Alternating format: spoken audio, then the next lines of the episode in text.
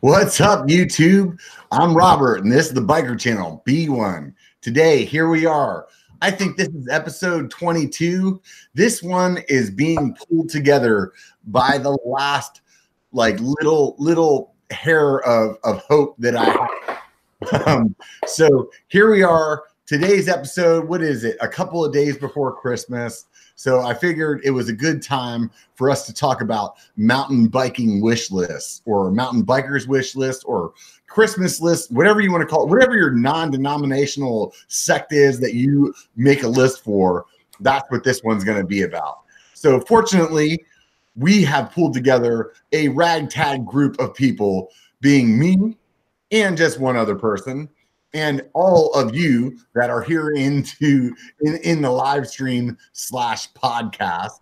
And we're gonna we're gonna we're gonna make our way through this together. So i'm hoping all of you guys can have a little part of this as well as the rest uh, as as well as the two of us that are on. We're gonna make this shit work. So one way or another first thing this is the biker bar. It is on every sunday at 5 p.m pst hopefully I want to uh, first off, I want to say thank you to uh, a couple of guys sent me some stickers. As long as you guys keep sending me stickers, we'll keep having this freaking part of the show at the very beginning. Got a little something here from a guy named Tugi Hauser. He's got a uh, a YouTube channel out of the out of Canada. We won't hold too much against him on that. And I got a little BV. Did you see that in the in the welcome screen there? That's from Brian Vaughn. He's uh, back back east, I think Minnesota, also a Tasco rep. So if you guys get a chance to swing by TascoMTB.com, check them out. Um, I appreciate the stickers, both of you guys. They will be definitely on the fridge for sure. Um, want to introduce today, and again, back by popular demand, it is Horns High Mountain Biking. Hey, Horns High, tell me a little bit about your channel, buddy. Hey, Rob, what's up, man? Thanks again for having me out. Hey, um, uh, yeah, I am based out of Kansas City, and uh, been riding mountain bikes for a long time, and just kind of like make videos about just the fun parts of mountain biking, and just uh, I really need to rethink this. Every time you ask me, tell me about your channel, I come up here and I just flop because I need to come up with a better idea of what I'm doing. I actually don't know what the fuck I'm doing. Uh, yeah, I, I, was, I was thinking I was doing a basket weaving channel, but somehow or another that question just fucked me up. exactly. Yeah, yeah, no, just mountain bike videos, gear reviews, bike shops, all that good stuff, man. Little, little snake charming, a little bit of everything. yeah, yeah, a, a little bit of snake, snake, snake wrangling. So if you guys didn't get a chance last week to tune into the biker bar, I had Horns High on last week as well. And uh, we talked about him and his channel. But this week, that's not what we're talking about. We're talking about the things that we would love to see under the tree or uh, the things that are sitting on the Amazon wish list that haven't got the go ahead from the boss yet, you know? So the first thing that I want to talk about the number one thing that's on my list right now i actually i'm i don't know if hopefully i know the lady's not listening. So i saw one box come from amazon and it had that sticker on it that says batteries. And i'm hoping like hell she got this and not something else that i had on there that has batteries that i don't really want that much.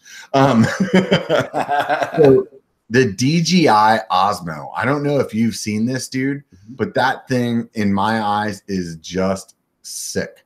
So, for those of you guys that don't know what the DJI Osmo is, first of all, DJI is the company that does drones and they do a very good job of it. So, they have like the Mavic and the Mavic Air and the DJI Spark and I don't know whatever, a bunch of shit. They have like from size large to size small. And they just in like invented, released, I don't know what you want to call it, this little handheld camera that has the gimbal built into it. And the size of this camera is like barely like it, it's almost like not as big as your hand, but it has the gimbal in it. It shoots 4K. And honestly, I am just in love with this thing.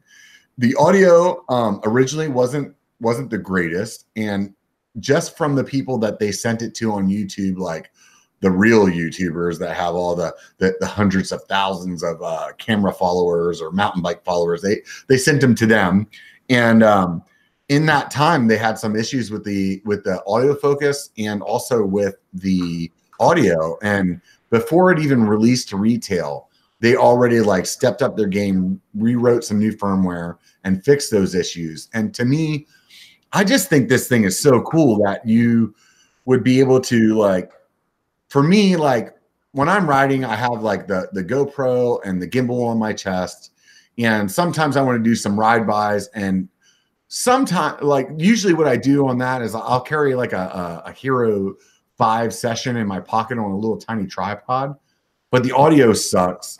Mm-hmm. And usually what I'll do is I'll just put that thing like like on the ground, we'll roll by it or something like that. And uh that that that'll be that. But with this thing, it's like just so compact. The audio's great compared to like the session that I was talking about. And you'll just be able to like pull it out real quick, do like a do like a quick shot of of like a like a POV, not POV, like a, a like a what do you call it? a blog shot, like a vlog shot, or like some ride bys and stuff like that. I just feel like it would be so simple to use. It's only like about 350 bucks. Have you seen this thing, Sean? Yes, yeah, I have, and I'm, I'm familiar with that. That is that is an awesome, awesome thing to get. Um, I think you're right too. It, it allows you to I, I, do the same thing as you. I, I carry a little, uh, an extra GoPro on a little tripod, and I, I throw that in the pack. And then, but I don't put it in the pack though. Like I, I like something that I can just carry in my pocket because oh, it, yeah. you know, like when you're riding with somebody else, like you don't want to be like, oh, hang on, let me take off my my my CamelBak, let me unzip right. this, let me pull this out. Like like it just feels like so much of a production to do that, and to have something that that's that quality that's also stabilized like right in my pocket that yeah. I could just pull out and be like, boom. That's yeah. the thing that makes me excited.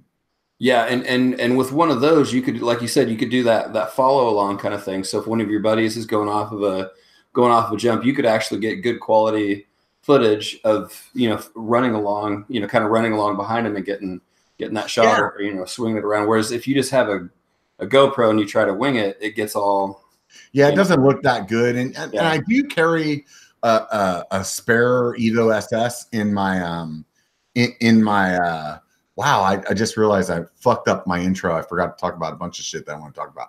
Anyways, oh, sorry. sorry. I just sidetracked myself. That's what happens when you have ADD, um, and and three beers before you start the biker bar.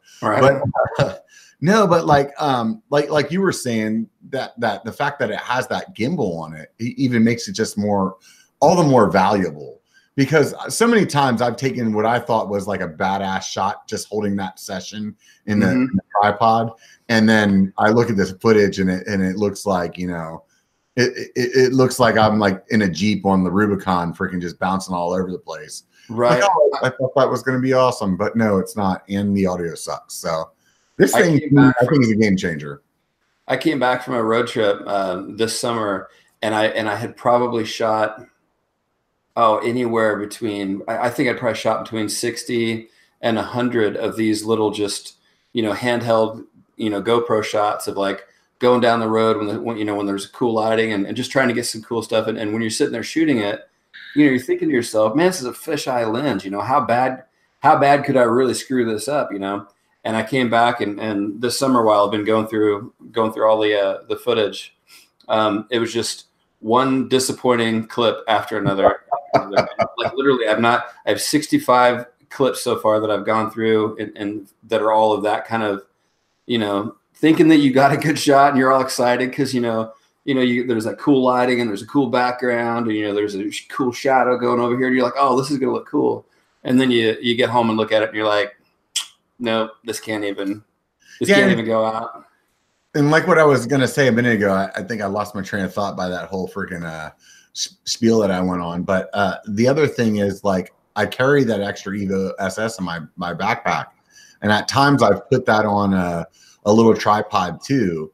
But still, it's the matter of like getting out, turn on the Evo, turn on the Hero, the, the, the GoPro, set up everything. But to have something that's just as good of quality, but in my pocket where I can just pull it out and then like push one power button and record. Yeah I honestly think that they already have a GoPro mount for it that you could actually mount it chest wise.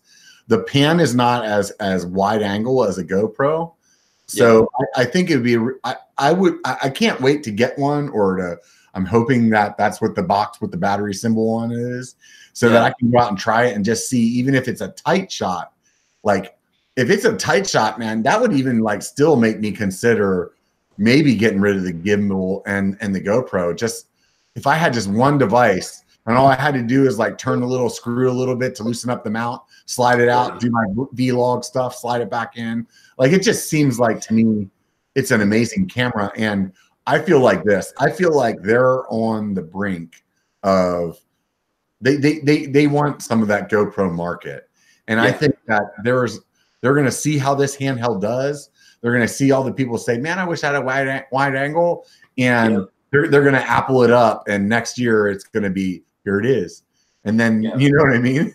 Yeah, yeah. I mean, think think of it like what I've always thought in my head would be really really cool is instead of having the second camera and everything that you're dealing with, um, is be able to have a heavy duty attachable slash detachable you know camera with your with your stabilization and everything on it but you would carry in your pocket you would carry a very short little handle. And the handle could could have fold out fold in legs so that if you needed to do like a vlog style kind of hold the camera in front of you you got it. But then if you needed to do you know put it down as a tripod you could do that. But you would just have the handle in your pocket. And when you when when you something was happening and you wanted to switch over you'd pull that handle click it into your camera pop the camera off of your chest mount do, shoot your shot, come back over here, click it back in, put the handle in your pocket, and you're done. Like you never have to wait for anything to turn on. You never have to do yeah. anything. It's just, and plus it's on that. All of that footage is still on that that memory card, so you're not chasing down two yeah. cameras worth of footage. Multiple things. I mean, they they they pretty much did that almost, you know. So I think yeah.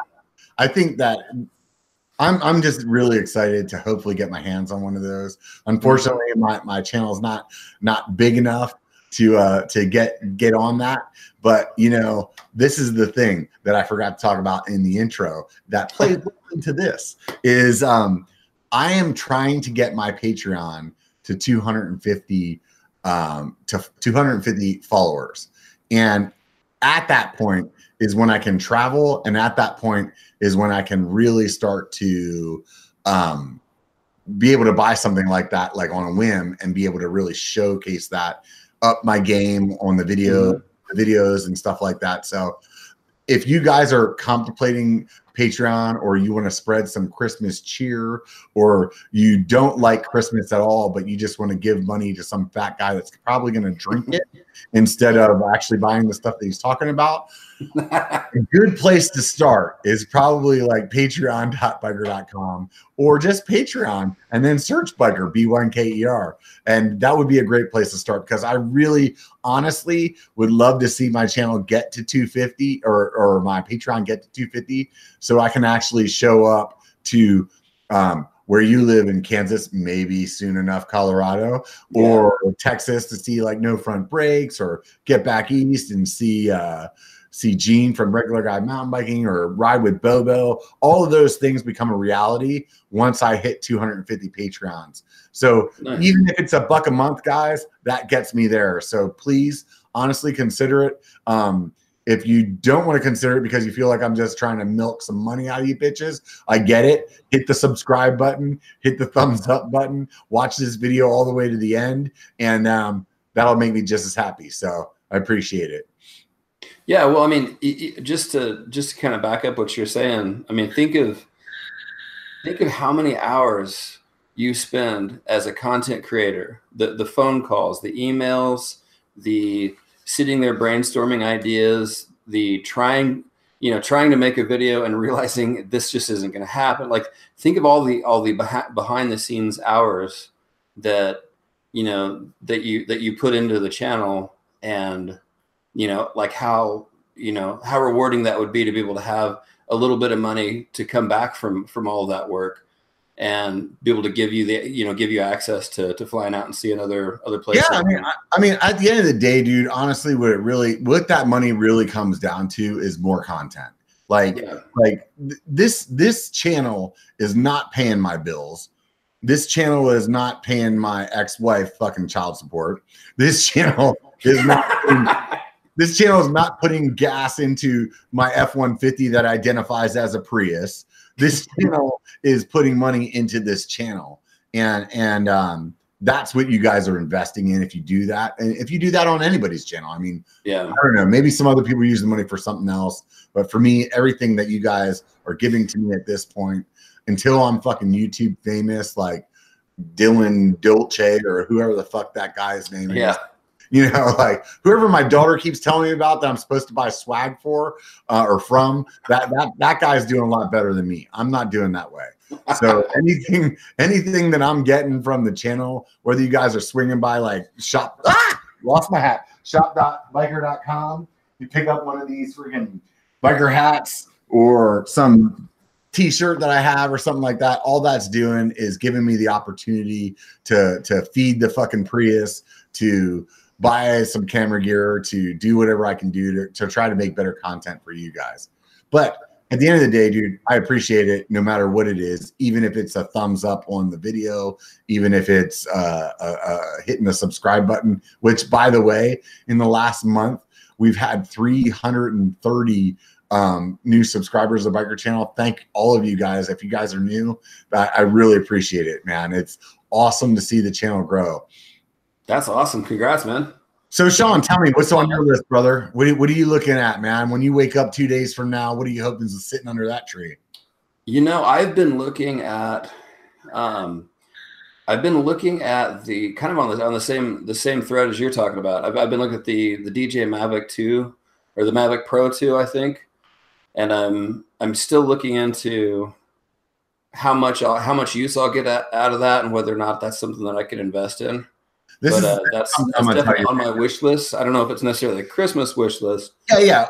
I think at the end of the day, really, realistically, what this podcast, what this live stream is about, is just a wish list. Yeah. Because I, I think that's timeless, whether it's Christmas or not. Like at the end of the day, every one of us have a list of things that we're hoping to get, right? And I think that's what this is about. So you talking about the um the drone, I'll tell you this. I, for whatever reason, every once in a while I get sucked into these other guys and all their camera gear and shit like that. And and and I also just like, you know, I, I like fucking tweaking out on like, oh, I'm gonna check this out. I'm gonna read all the stats. I'm gonna get all excited about something. And I started looking at a drone, and that's whenever I got the Air. And the reason I got the Air was because it just finally came out with 4K. It's so small. The one that you were just talking about is a lot bigger. Yeah. That Mavic Air is so small, dude. Like it fits in your CamelBak. Like it would fit in your like if you had a hip pack, it would fit in there, and you just had to like velcro the fucking the the controller to your like handlebars or in your your like uh, bottle cage or something like that. But initially, I was like, I think that thing was like a thousand bucks, maybe a little bit more than that, and. I I bought it and I flew it around in my backyard with my buddy, and it was really fun. It was like having a, a remote control car, like when you were a kid, except for it went further than 20 feet before the wheels started going, "Reet, reet, reet, reet." you know. And uh, I I I thought that I was really going to use it, and then I didn't. And then I started feeling guilty for like a couple of weeks or a month, maybe it was even a month or two. You guys have been following the channel, you know how long it's been. And uh all of a sudden I was like, dude, I need to take this thing out. And and you you follow my channel like in the last few weeks, I really started incorporating or a few months, last month, I, I really started incorporating that drone footage. And oh my god, dude, it adds so much to your content. Yeah, yeah, it de- it definitely shows. I mean, it shows. Well, I mean, when you when you realize that like ninety percent of the content on our videos is coming off of our chest and a gimbal, it sure does give people's eyes something else really cool to look at. You know, before we get into the ride or before we get into whatever we're doing, it's kind of it, it's really cool to kind of give them a bird's eye view of where you're going to be riding at or, or where you're you know where this is going to be happening at. I was never like a, a voiceover guy until um once I started using the drone, like you have to fill that that in a little bit. And once I started doing the voiceovers with the drone, uh, it really made me be able to like craft my story a little better. Nice. Yeah. Yeah, it um it looks nice. It looks real nice. So what else you got on? What else do you? What else do you? Uh, you got anything else on your or on your list? Yeah, yeah, dude. So the next thing that I want, that I really want, and I'm not going to tell you guys whether or not I bought this already, because it's possible that I did. uh, the next thing that I really want is I have never ridden flats on on a mountain bike. Mm. I rode flats when I when I rode BMX. Um, I lost all the skin on my shin. If you run your your finger down the like shin bone on the front of my leg, it feels like you like like a, a top, like a geographical map or a, topo- a topographical map of like the Rocky Mountains. Like they are fucked up. But um, I got this chameleon just recently. It's a hardtail, and I decided that I want to try and see what flats are all about because there's like this religious thing going on, you know, flats or clips, and I figured I really can't have a position in the argument unless I've tried both of them. So I bought the flats, but from what I've understood is if you get flats, you need shoes. And um, lots of people talk about 510 as being like the shoe to get. But um, for those of you guys that are watching and not listening, I'm going to show you a little something here. I'm going to go flip over to my browser. That's not it. Um, that's not it at all. Let's go back to what I want to talk about. So there's this company here in Tahoe called Ride Concepts, and they have they're a brand new company, and they they make shoes that actually have some pretty damn cool designs on them. They're very like it doesn't seem like anybody else has designs that are as cool as like 510s and these guys have definitely like jumped up the the the style points like lot like well made shoes. When I was at um Interbike, these guys like their booth was like just cracking. And I I am I'm I'm gonna tell you, I actually ordered a pair of them yesterday. Nice. Hopefully I don't get a pair from the lady. But um these things they from my understanding, and please don't quote me if I'm wrong. My buddy was telling me that these have like that same kind of like impact material in them as like the uh the knee pads and stuff. So like, but it's in the sole. Oh, so that's a good idea. Really hard, like it stiffens up. And um, I, I, like I said, I've never never worn flats, so I'm hoping that that these things are just going to be amazing. And um, that's that's that's my next thing. There is like get a pair of good shoes that that ride with flats. Do you ride flaps or flats or clips? Well, um, I I've gone back and forth between both. I'm I'm 99% or probably 90% of the time I'm clipped in, but I've gone back and forth. Um, and, and, I was I was kind of reconsidering uh, incorporating some flat pedals in there as well. If it's if it's a snowy winter, that's usually when I switch back to, to flat pedals, just so I don't have to deal with cleats and snow and ice and and uh, yeah, and the other day I was doing a really muddy ride, and oh my god, the the, the clips were definitely a pain in the ass.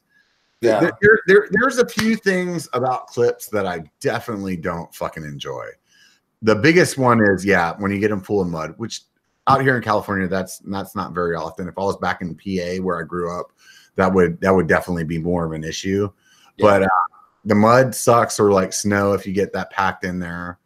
But um, the thing that I think that just the only the only thing that really pisses me off about them is if you're trying to get back on the bike in a technical section, that mm-hmm. sucks. Yeah, that it sucks. Like it, it, your your foot is not placed, it's not solid. Like that is the one thing, hands down, that makes flats better than clips. Because yeah. like lots of people say, "Oh, I can't. Oh, I'm worried about getting my foot out." I'll tell you this, dude. I've been riding clips long enough taking my foot off the pedal is no different than taking my foot off the pedal on a flat. Like honestly, it's so ingrained in my brain. Yeah, I'm glad to hear someone else say that because because I think the same thing. Like like there may be there may be some random little situation where maybe a flat pedal might be better, but I'm with you. Like I've never I've never had uh, you know like coming off the pedal, it just my foot just comes off and, yeah. and, I notice even when I ride flat pedals, I still take my foot off the same way. I just kind of yeah. lead with my heel. Yeah. look it out. But another one argument that I that I would make uh, for for platform pedals is when you do crash, like if you're doing if it's like a straight line crash and you're kind of going over the bars or you're like you realize it's, it's kind of an over the bars kind of a situation. It is nice on flat pedals. Like you can kind of kick the bike out to the side and it'll actually go. Whereas when you're clipped in, I've noticed that when I'm clipped in, the, for some reason the bike has a tendency to roll over on top of me, and then you get the you get the saddle to the back of the head, you know. Oh, Um, I haven't done that And yet. then if you're if you're if you're down if you're down in the dirt with your uh, face next to a rock and that bike comes on top of your head. But like I said, that's just, that's a that's a goofy thing that I've noticed. I have very little data to go on, but I know that I can I can ditch a- I can ditch a bike with flat pedals quicker than I can with with cleats. I I think something like like coming off of your clips and like doing a, a OTB like a straddle kind of hop over your handlebars Mhm. definitely easier in the moment on flaps. I mean, I've Yeah. done it on clips, but there's been a few times where that maybe didn't happen. You know what I mean? Where where or maybe it would have been a little more graceful if it wasn't that if if I was on flats. But um for the most part, the biggest thing for me is that like getting started in a shitty situation. Like yeah. that that that's because to me, like the, let, let, let's go ahead. Let, let's let's talk the religion, right? So for me, the main reason that I use clips is when I'm going through chunky shit like chatter, where your bike's just like bah, bah, bah, yeah. like that. Like I know without a doubt, my I'm hooked up yeah. even in my bmx days dude there was days where i hit like a tabletop kind of jump that jumped over a street and land on the other side every once in a while you'd lose a pedal and you'd be going through the air with one foot off and it may may look cool like you're trying to do that but that's actually not what you're trying to do because you land with all your balls and your one foot and then like that's that you know Yeah. so that's the other thing where it's like you know you're in the air like you know that thing is is attached and maybe maybe as you get better with flats you know that doesn't happen all i'm judging that on is i rode bmx for years and we jumped every fucking thing and i still lost a pedal here and there and the amount of times i lose a pedal on clips next never you know Yeah. Yeah, I, I agree. When, when you get into that really that high speed, chattery kind of stuff that um uh that we encounter quite a, quite often, it is nice just being dialed in on the bike yeah and just being able to you know just be So- just be a little bit more connected to the bike. so but- which flats which flats do you have Um. Oh man, I I have so many. Um. I are can you a composite guy or are you a, a- like a, a metal guy um. I'm a metal guy. I'm a metal guy. In fact, give me. thing, you know, honestly, that just surprises the shit out of me because I've seen your bike and your bike is like blinged. You're I can tell you're a matchy matchy guy like I am. And for me, I went with composite because on the metal stuff, like I'm gonna ding it off of rocks, it's gonna get all scratched up. I'm not gonna be happy about that because it doesn't look pretty. And in the composite, you can scratch the shit out of them and they still look good. So what's the reason that you like metal rather than composite? Um, well, that's a really good argument for composites. No, I actually never thought that. You the more you're saying that, I'm like, I'm like, yeah, it's a pretty good idea. Um, I, I don't know. I probably. So next on on uh, Horns High wish list Yeah, is right. composite pedals. um, I, I think I think the reason why I, I've always been a metal guy uh, on on pedals just because I always thought they looked really cool. I liked the how the CNC machines could like you know carve out all that you know shave out all of that space inside of the pedal and you could see the the marks from the machines and everything. But yeah, you're right. I, I th- as far as like the outside part of the pedals, I I just destroy pedals and and crank arms too. I, I smash them. Smash Yeah, them. You know, I, I rode the Chameleon for I think like two rides now, and and whenever I first put put uh put it on the trail, was like, I have boots on my um on my crank arms and on the Bronson, but my crank arms are carbon.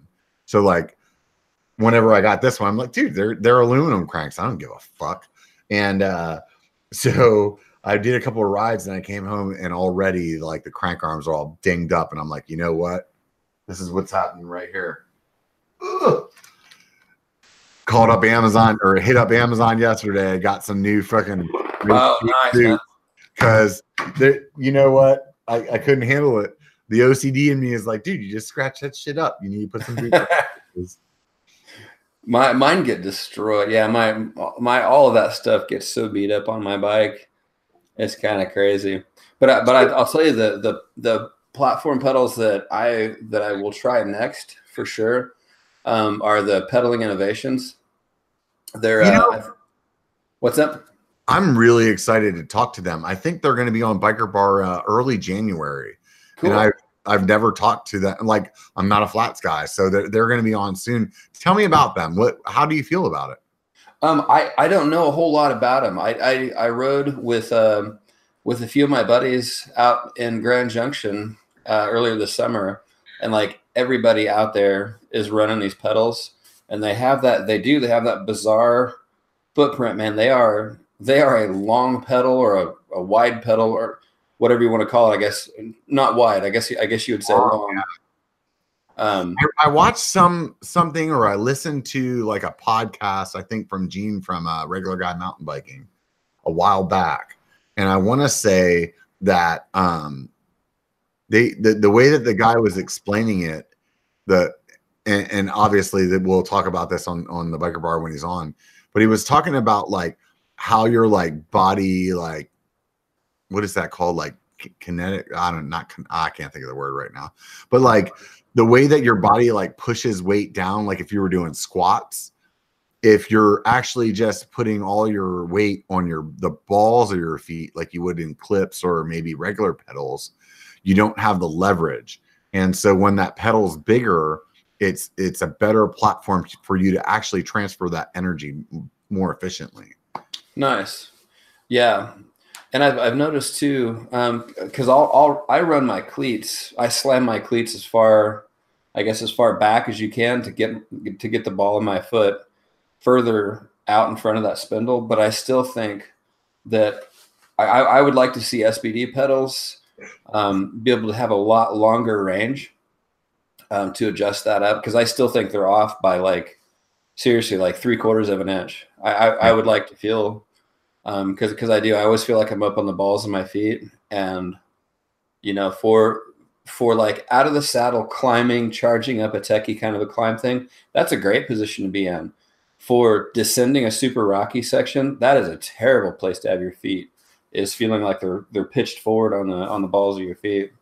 I think because of me riding clips for so long, the first couple of times that I've jumped the chameleon, um, it, it definitely I am I need to relearn heels down because Yeah. uh, because I'm so used to well, kind of what you're talking about the the front like that that position of my clips and where my feet are sitting. I'm not I'm not setting myself up right for coming off of stuff. Um, Yeah. I did I did I did one ride on the Chameleon bone stock, and that's like with the Walmart pedals. And uh, I wanted to do that to just like really recenter and refresh my mind with what it's like to have a bone stock bike. And uh, holy shit, those pedals blow donkey balls. Yeah. Uh, i- i- if there is one thing that you guys have on your list and you're you just got a new bike or you're getting a new bike this for Christmas or for New Year's or wherever the fuck you're getting a new bike for, if you have those shitty ass pedals that come on it and you think that's going to be good enough, I'm telling you, I did my first ride with good pedals. I, I bought the One Up composites. They have like a couple more pins than than the Chesters. Originally, I was going to buy the Chesters, but one of my friends said, "Oh, I like these other pedals better because they have a couple more pins." So I bought these one up ones, and um, it was a game changer. big time Like I couldn't believe I would put those pedals like as much of a game changer as me putting a dropper on my bike. That's how much of a game changer it was. Yeah, If- yeah, I would totally agree. I, I and I've I've um I've seen I've seen platform pedals get a get an unfair shake in the deal because someone will they'll do just that. They'll start off with a with a pair of you know stock OEM like literally like a six dollar pair of pedals, and they don't know any better. They're it's, it's the pedals that came with their bike, and they get on there with a pair of Nikes and then they go out and they ride bikes and then they're like, "Oh, this is just terrible, man. I felt like it just wore my legs out." You know, it's like, well, you're, you know, you're on a, on a pair of Nikes, so your foot's just, you know, your foot's just kind of like folding over that over that pedal the whole time. So, you know, yeah, and I think that's part of what we were just talking about with the pedaling innovation stuff is that your foot's not like those of you guys that are listening. So if your your foot's on a uh, let's just call it a, a smaller platform flat pedal your toes are curling over the front and your heels curl, curling over the back. And let's just say it looks it's shaped like an arch.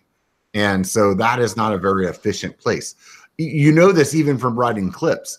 Clip shoes are super rigid so mm-hmm. that you are, are really transferring that power well. And that's what that pedaling innovations pedal does is it like really flattens out your foot so that you can transfer. It's so weird that like such a small thing makes such a big difference. It's like like riding a short short travel uh, full suspension bike compared to a hardtail.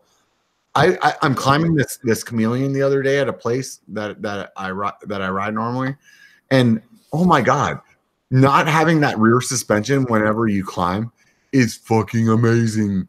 Yeah. Like, yeah. all of a sudden it's like I get I get out of the saddle, I like hammer, oh, excuse me, just hammer is like boom, boom, boom, and I'm up the hill. Where it was my full suspension bike, it's like, dude, I'm not getting on my solid. All I want to do is like squishy, squishy, you know? Yeah, yeah, big time. Yeah, there's there's still no better climbing machine out there than a hardtail. Um, they they get up the stuff. They're so much more efficient. They don't wear you out. You know, we forget that because we I've, I've been on a on a full suspension bike for so long that you know getting back on a hardtail is like a like you can almost every time you pedal down you can almost feel the bike kind of lurching forward under, yeah. underneath of you because all of your energy is going going to yeah, it's, acceleration. It's really weird. Yeah. You know, I haven't ridden a hardtail mountain bike since the 90s. So I have a, a CX bike. So that is, you know, obviously it's fully rigid. And I the place that I was riding this weekend with my son, um, thanks to him for his service. He's uh, back visiting from the army. It was awesome to see him. Awesome to ride with him. Um, but aside from that, that place that I I, I rode um, with him, I rode it on the Chameleon. And in the past, I've ridden that on my CX bike. And on my CX bike, it's fully rigid. I'm kind of like used to like, or I'm thinking about it because it's got drop bars and all that. And I kind of expect that kind of performance out of it. But like mentally being on a mountain bike with my arms kind of spread out and the flat bar climbing with that thing and the way that it handles was just like this is really cool. It's yeah. really different but holy shit it's really cool. Yeah. Yeah it, it is it is an amazing feeling hey so so i want to i want to back you up a little bit. You got to go on a bike ride with your with your son today didn't you? Or was it yeah it was actually yesterday yeah. Yesterday? How awesome is that? How old is he? My son is uh, 18. He he'll be 19 in April. Him and I, I, I started him riding bikes with me when, I mean, honestly, when him and his sister were toddlers, I used to have a a, uh, a little buggy that I would pull them on like fire road rides. Nice. And then whenever they got a little bit bigger, I had one of those tag along things that hooked up to the back of my seat, and I would take one of them on that ride, and we would go do like some mountain bike rides. And as the kids got older. Um, he started getting into mountain biking more with me. My daughter, she likes the road ride. She didn't really dig the mountain biking stuff as much, but uh, so him and I got to have some really like good quality, like dad son, like father son time together mountain biking. He's done some pretty epic rides with me, like at Downieville. He did uh, Toad's Wild Ride up in Tahoe, which is like a ride that people like fly to Tahoe to do and um, I really enjoyed that time with him. And um, right before he left, he he he had a job, so a lot of times I was riding, he had to go to work, and then he left, and and we didn't get to ride that much. And uh, he's down in he's stationed down in southern Arizona at a place called uh, Fort Huachuca, and apparently he's like surrounded by mountains. I thought it was all flat down there, and he's at like five thousand feet, and he told me yeah, one of my instructors is like mountain biking all the time. And this is a sad thing. He has to do at this point in his his career, he has to like do everything with somebody else. Like if, if you want to go to the store, it's just like part of their training thing. You want to go to the store, you got to go with somebody else. So he's trying to find somebody else to go ride bikes with him at these like kind of like bike parks, and nobody wants to go. So when he came home, he's like, Dad, I want to ride bikes, man. And that just like kind of warmed my heart, you know. It was like, hey, I love riding bikes. So I'm like, sweet. And then on the right. other hand, I'm like, get to spend some time with him. And uh, so we went out yesterday and man, it was just it was it was awesome, man. It was just really good to just have that like that like man time together. You know what I mean? Right. Yeah. That because that see that was that thing that's like it, it's that experience that you that you have with your kids that's just kind of there, there's no way to plan it. There's no way to create it. There's no way to force it. There's no way to do any of that stuff. It just has to happen. And mountain bikes facilitate those moments better than any other thing out there. It seems like I, I think when you're, you know, because you're, well, first off, it's impossible, you know, not to be having fun when you're out riding bikes. Just period as that. And then when you're out there with someone else and they're having the same fun as you, and, and you're you're you're feeding off each other's energy and and all that, and then all of a sudden you realize you're feeding off of your kids' energy and your kids are feeding off of your energy, you know, and you everyone's everyone's just happy and stoked to be out I there. And, I, I think of it like this, dude. Um, whether it's your your children or your significant other or your buddy, you always have a closer relationship when you do things that suck together. Yeah. So, like, you go out and you climb a fucking hill on on with your your buddy, your son, your girlfriend, your wife, whatever, mm-hmm. and you get done with that shitty ass climb, you guys are a little closer. You know what I mean? And um and I think that's that's the thing with mountain biking where it's like you go out, you do something shitty, you both experience something that sucks together, but you make it through it.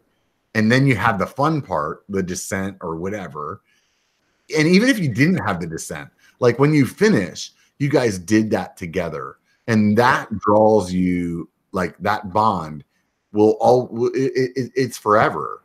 That's the reason that i think that mountain bikers are like are the pack that they are is it's like dude we went out and we fucking we mashed that hill. Like we did it hungover. We did it not hungover. We did it fucking we ran out of water. You remember when we fucking got 10 flats and had two tubes? You know what i mean? Like like yeah. those times that are shitty to me, it's like that accident thing. What do they call that? Like survivor syndrome, syndrome or something like that.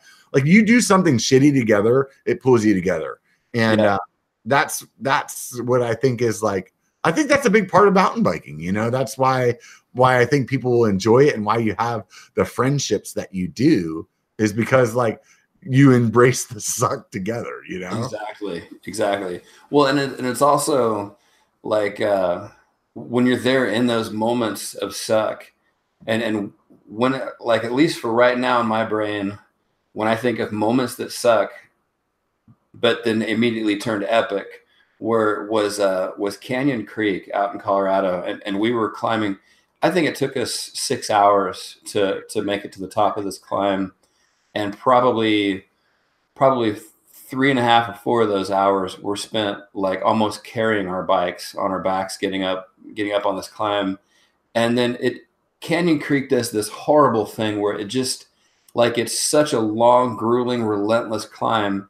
And then at the very end of the climb, it pitches up like another 20 degrees steeper. And when you come you come around this corner and you see how much more of a climb you have, and there's just like dude, your balls just hit the ground and you're like your knee, you, your knee, you, it's like one of those moments where you feel like dropping to your knees and you're just like, no, how can you put this in front of me? You know? And then as you're, as you're pushing up there, like the air is so thin, you can't even talk to it. You know, you can't even form sentences. Right. And you just kind of look over at your buddies and they have like a drunken toddler. You're like, yeah, yeah, yeah. And, and you look over at your buddies and, and you're like, oh man, they're hating this just as much as I am. like we we fucking hate what we're doing right now. Right. And uh and, but then when you get up to the top and then you have that descent down, yeah, it just the know, view, you know, you get that view and you're like, you know, I I um I I don't know if it's like the the view is beautiful to me when you get to the top, or it's the how many people have seen this. Yeah, You know what I mean? I think that's the part that means more to me is like, yeah, this is pretty, but it's that like, dude, I'm I'm one of the the few people, and and when you say few, okay, maybe there was ten thousand people that have been on top of that mountain, but maybe it's a hundred thousand people, but a hundred thousand people compared to all the people like Netflix and chill, you know, like you're Yeah. definitely doing something, you know, and so like you're up there, you're like, dude, I fucking accomplished this, man. This is this is awesome, you know. yeah, Yeah, it, it's a hell of a feeling. It, it I, and I think you're right too. I- there's also, you know, when you get up to the top, you have you have that view, but then there's also that that sense of exploration that's that's getting you know stimulated, and then there's you know the the obvious that wonderful endorphin rush that happens like once you're once you stop climbing. Like if you've been climbing for like five hours straight, and then you stop climbing in about 20 minutes your body just starts hitting you with all these endorphins because it's still trying it's still making all these endorphins from that suffer fest you were doing. So it's kicking up all these endorphins. So you get that that good endorphin rush and you're up there and you're looking around and, and, and just like you said like you know like even even if you know 50,000 people saw what you did think of anything else that you do in your life that only 50,000 people do. You know mountain biking is the only thing that I do that's like that so to be able to get up on the top of a climb and and and, and get up and see that view and have that have that experience with your buddies, um, yeah, that's that's that's why you do what you do, man. That's why you that's why you suffer up the climb.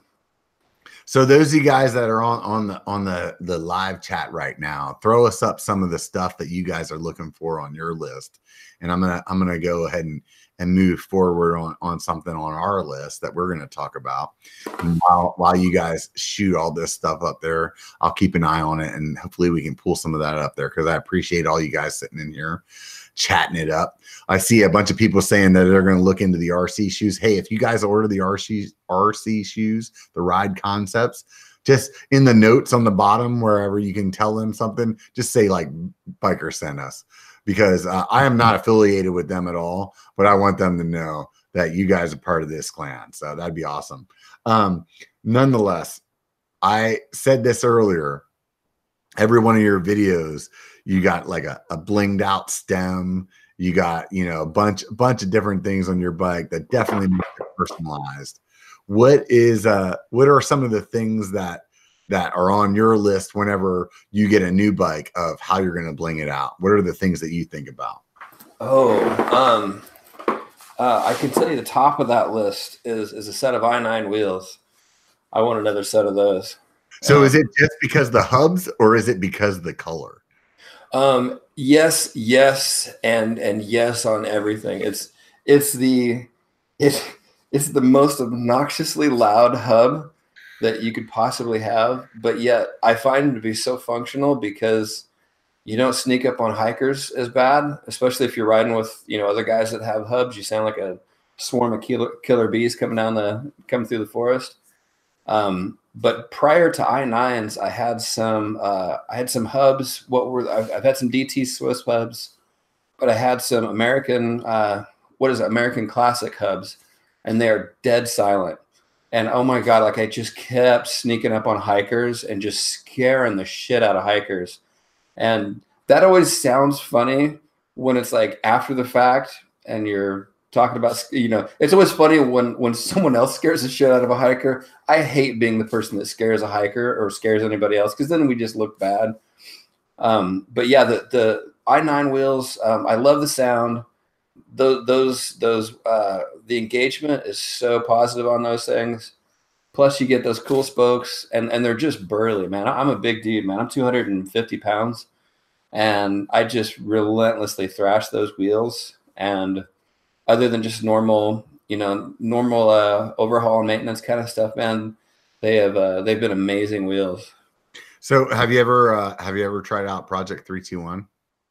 I have not. I have not. What is that? You should look into them, dude. They're um they're a, a smaller company. They're out of Bend, Oregon. I bought their hubs for a long time before before the channel.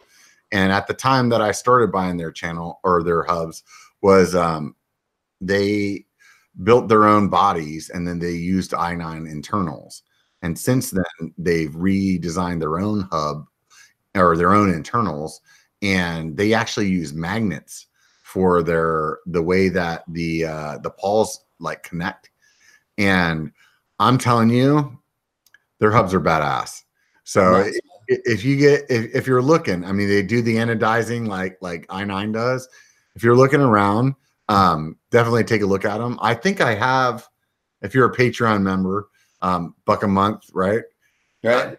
That that's um I, I don't like I give the coupons that I like like the deals that I hook up to everybody on Patreon. If you're a Patreon member, I, I'm pretty sure I have a 25% discount for their stuff. So um definitely definitely take a look at it.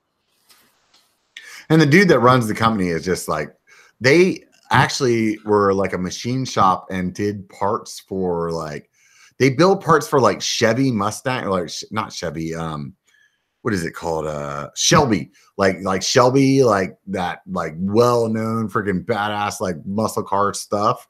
Oh, they, yeah. they built parts for them. So like they're like i don't quote me on this. Like let's just say like the parts that they're building for shelby have to have like a a point zero zero zero zero zero zero one like uh, like limit for error.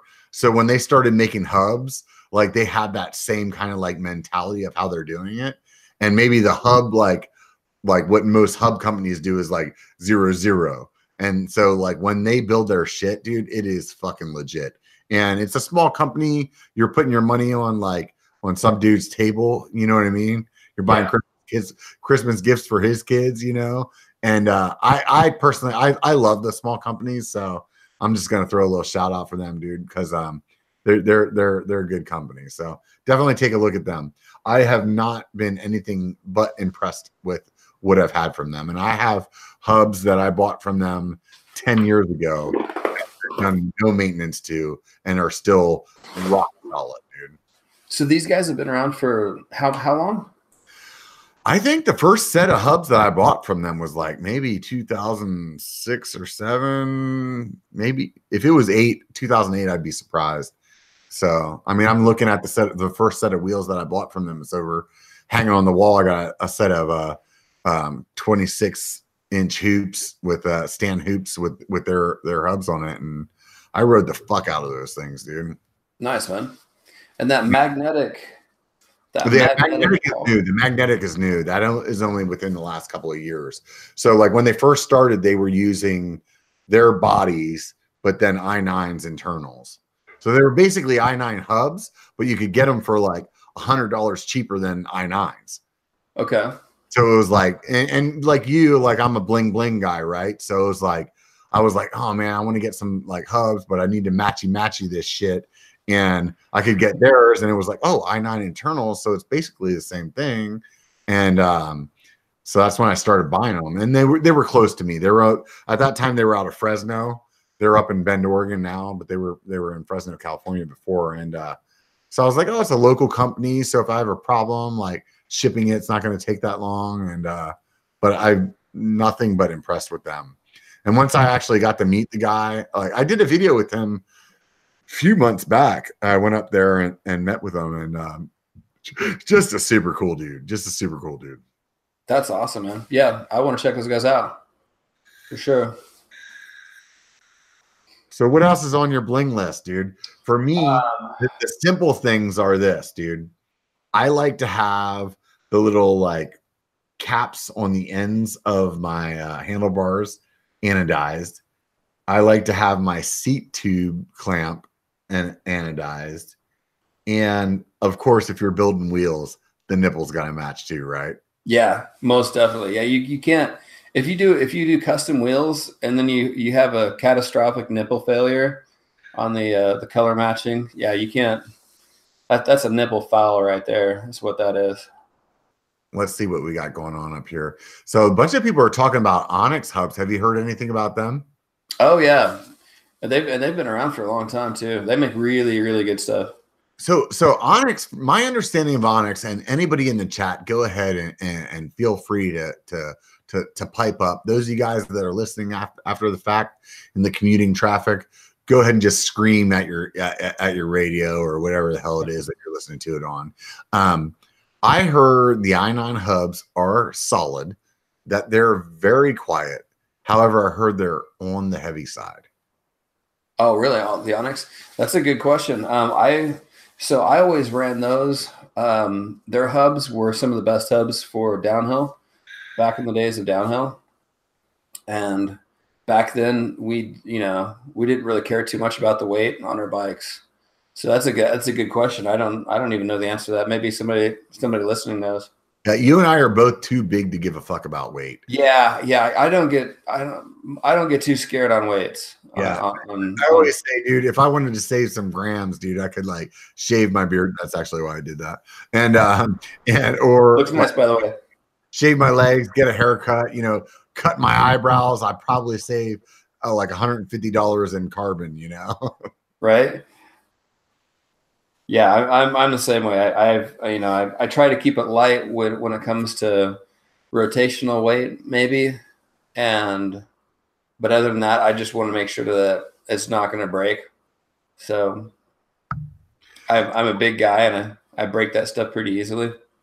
So tell me, the, what else is it whenever you're whenever you're getting a new bike? What are the things that you want to bling out? Hmm. You know, it's funny you should say because I normally I'm a I, I'm a murder my bike guy. I've I've always just had murdered out bikes, and um and I tried to I, I tried a new thing with this uh with this Bronson and and went all out, and uh, I, I like the look of it, and it's kind of growing on me. I was kind of wondering if if the next bike is gonna if I'm gonna go back to my my murdered out roots or you know do I want to do something something unique. But um, but yeah, I, I would say wheels are the first thing that I that I bling out. But I think it's I, I don't know if it's more I don't know if it's for bling reasons or performance reasons. But like like I like hubs and, and wheels, you know. Just recently, you actually you you had sent me an email offline about uh, another company, and I'll, I'll mention them too because if we're talking about bling, Stickered is the company that like I really enjoy the fact that I can hit them up and make my bike custom. You know, like get some yeah. different stickers. They if if you guys don't follow them, check them out at Stickered. It's S T I K R D.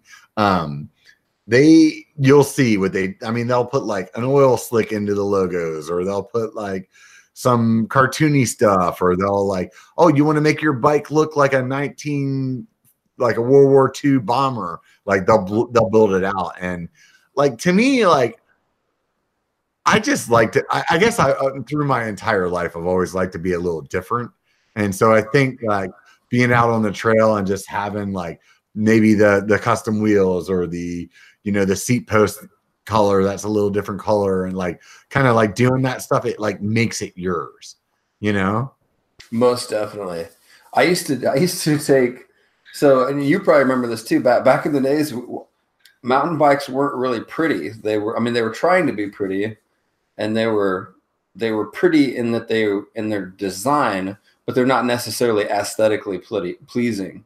And so we would always do different stuffs, and like we would either paint our bikes, or I, what I had done is I I used to paint these different areas of my wheel. So if you got a round wheel, you know, like maybe four spokes worth of the rim, I would paint them black and white, so that when you're when you're riding your bike fast, you know, you get all this kind of flashy.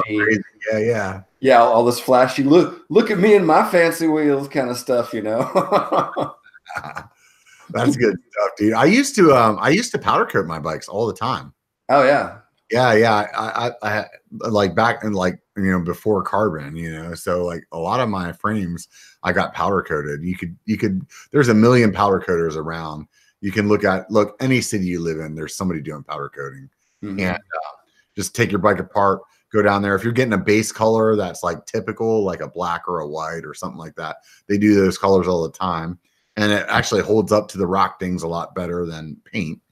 But um, if you want to do something fancy, maybe they'll they'll charge you a little bit more. I think when I did the uh, the uh, Prophet in the tennis ball yellow, it cost me like three bills, and um, it, it was it's just fun, just fun to make it your own. And then at that point, you need to go out and find some new decals and somebody like stickered or I, back then it was there wasn't a stickered so yeah. it was you could only get like the factory prints and that's it and they would be from some third party guy in like australia or something like that yeah and it's like no i actually want you to do like i want you to spell santa cruz but i want you to spell it in this font you know or I want you to spell it to like like Santa biker. You know what I mean? I want to put that on there, but in the same font. You know, and that that's yeah.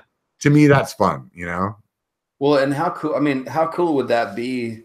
Like in the future, when you're when you're ordering your bike, your bike would come to you.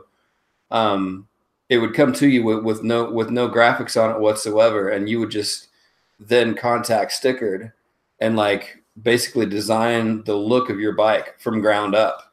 You know, and have- actually talking about trying to trying to work something out, and I, I hate if I'm like fucking raining on their parade right now, but they were talking about at a point like to possibly like have like a kiosk that would be like in a bike shop so that when you bought oh. it so you went and bought the new bronson and then they had like the bronson on the screen and you could be like pink green and yellow and like boom boom boom and then when you buy your bike they ship the stickers with it and the, the, shop puts the stickers on and it's like boom like right off the showroom floor is like it's yours. You kind of yeah like, that's like sneakers now. It's like you can build your own sneaker you know? That would be killer man. Yeah that'd be sick. Yeah i want to and I'm, I'm still going to be giving those guys a shout out. I'm i'm getting close to being low on stickers and i need to make a new sticker order so i have been using Sticker Mule but I'll, I'll give uh, i'll give you the guys at sticker to call I'll tell you the difference between Sticker Mule and them, and this is it, dude. This is honestly it. The stickers that you get from Sticker Mule will not hold up to the elements like the stickers that you get from them. Cool. And, and, that's, I mean, you might get a, a better, cheaper price from going to Sticker Mule. I don't know for sure, but I, I can tell you without a doubt, like the stickers that they have, they're they don't fade over time. Like they don't like they're they're really good stickers. They're high quality. You, you know what I mean? Very cool. Very cool. So let's move on. You got anything else on your list? Something you can think of right now? Oh, jeez. Give me give me like 10 seconds. Um, I'm gonna let you off the spot while I talk about my next one. On all right. So for me, I'm one of those guys that rolls around with a fucking like like a suitcase of shit in my CamelBak because I'm preparing for every last situation. Like I have a lighter in there in case I get stranded in the middle of the woods, I can make a fire. I have, you know, a first aid kit. I have like all this crap in there. And the one thing that I don't have in there is a life straw. So, do you know what a life straw is? A what? A life straw. L I F E straw, like S T R A I, I can't spell right now. I've obviously had too much drink. S T R A W, straw, like you drink a soda with a straw. And what this thing does is you can put it into a creek and you can just drink right out of it. Or they have some that you can like stick it into a creek and pump it into your CamelBak and it filters that water so you don't end up with giardia. Yeah, I have actually. I, I have heard of those. My I, my buddy Theron, I think, uh, has one of those. And when we're when we're climbing up on uh, climbing up, up trails, if there's a stream nearby, he can he can dip that thing in there. I thought you were saying saying love strong, and you were going to ask me if I was going to love if I was going to get a love strong this this year. Oh yeah, well we can do one of those too, right? so, um, any, anything like that? What what is something that um is one like what do you have in your bag, dude? Um, what I what I'm hoping for on, on, the sooner rather than later are probably tires. I go through so many tires, and I'm I'm always curious about new tires and checking out new tires. So, so what's the tire that's got your that that's on your hot list right now? Um, I ran a, I ran a new tire this year. I ran a uh, a WTB Convict. Hang on, hang on, slow down just a little bit. I'm gonna let you talk about the tire. side and piss all over the side of my garage. So you talk about the tires. I'll be right back. All right. So I've got to cover a bathroom break on this. Yep. All right. So WTB uh, Convict 2.5 tires. I tried them out for the first time this year. Um, was really happy with them. I've been a Maxxis guy for forever. I've, I've just to me it was just what kind of Maxxis tire am I going to get? Um, but my buddy Theron told me about these uh, these WTB convicts, and they they looked like they were a cool tire. And I think WTB actually recommends running running the Convict as a front tire, and I think uh, don't quote me, Riddler or maybe maybe one of their other tires as a as a as a rear tire. Um, I went ahead and tried them as a front and a rear tire because I kind of thought that the it the tread pattern had potential for for a good rear tire. I was really happy with them. Um, they're super super durable, um, and and super man. They they just allow you to like grab some really really weird off camber lines, and it doesn't cause the bike to do a lot of a lot of fishtailing or any weird weird thing like that, um, and just gobs and gobs and gobs of traction. So. Um, if, if you guys are if you guys are thinking about tires and, and haven't checked out WTB's tires, I, would put them I'd put them on your radar. Um, they they they kind of fell off my radar for a while. I don't know why, but anyways, just was just kind of on a Maxxis. Uh, was on a Maxxis kick, so uh, always went that way. WTB. What's that? You started out saying WTB tires. Yeah. Who are you riding by them? What's that? What what tire are you riding from them? Um, uh, the Convict, the two point five Convict. So so you're going you're going 2.5 on the Bronson. Is that as big as you've gone on the Bronson? Is what? Is that the biggest that you've gone on the Bronson? Yeah. Well, um I would do so prior to this I was doing uh yeah, yeah. It was two yeah, it was 2.5 in the front, 2.3 in the rear. I had some two sixes on from Schwalbe when I was up and, and the Bronson by like the the textbook is not supposed to take tires that big but I had some Schwalbe 2.6s on. And if you ride somewhere that's like sandy and loose, oh my God, those blew my mind. I couldn't fucking believe it. Like, honestly, I wouldn't want to climb on like some big monster climbs because they definitely they were they were slow rolling. But um holy shit, the hookup and the like loose, loose kind of like I, I don't know like what the train is where you live, but like in if I go up into Tahoe, it gets a lot of like the granite break off of the rocks is like almost sandy in, in, places. And when I was in in Oregon in Bend, it was similar. And uh, those tires just really did well. Nice. And, and you said they were Schwalbes. Which which uh, which ones were they? It's the oh god, you I, you had to ask that, right? Oh, sorry. it, yeah, they're, they're what is? Come on, come on, chat, help me out here. I'm gonna I'm gonna stall. I'm gonna babble a little bit. Uh, there's a, a, a Schwalbe, not Nobby Nic. It's uh, there's I've heard it a million times before, and the guy that I was riding with was like, here's the here here's the old version. Oh, Hans Dampf. Oh yeah, so cool like the Hans Dampf, the old one on the front and the, the new one on the rear. And holy shit, dude, that tire was fucking awesome, man. That's and cool. I'm not like I am one of those guys that like buys a set of tires that he likes and just never fucking strays from it. And because I was trying out a, a set of, of, wheels, actual wheels that um, that weren't mine, they had those tires on it, and I was like, dude, this is sick. I was nice. really impressed. Really impressed. Nice. I've tried out. I've tried out three Schwalbe tires.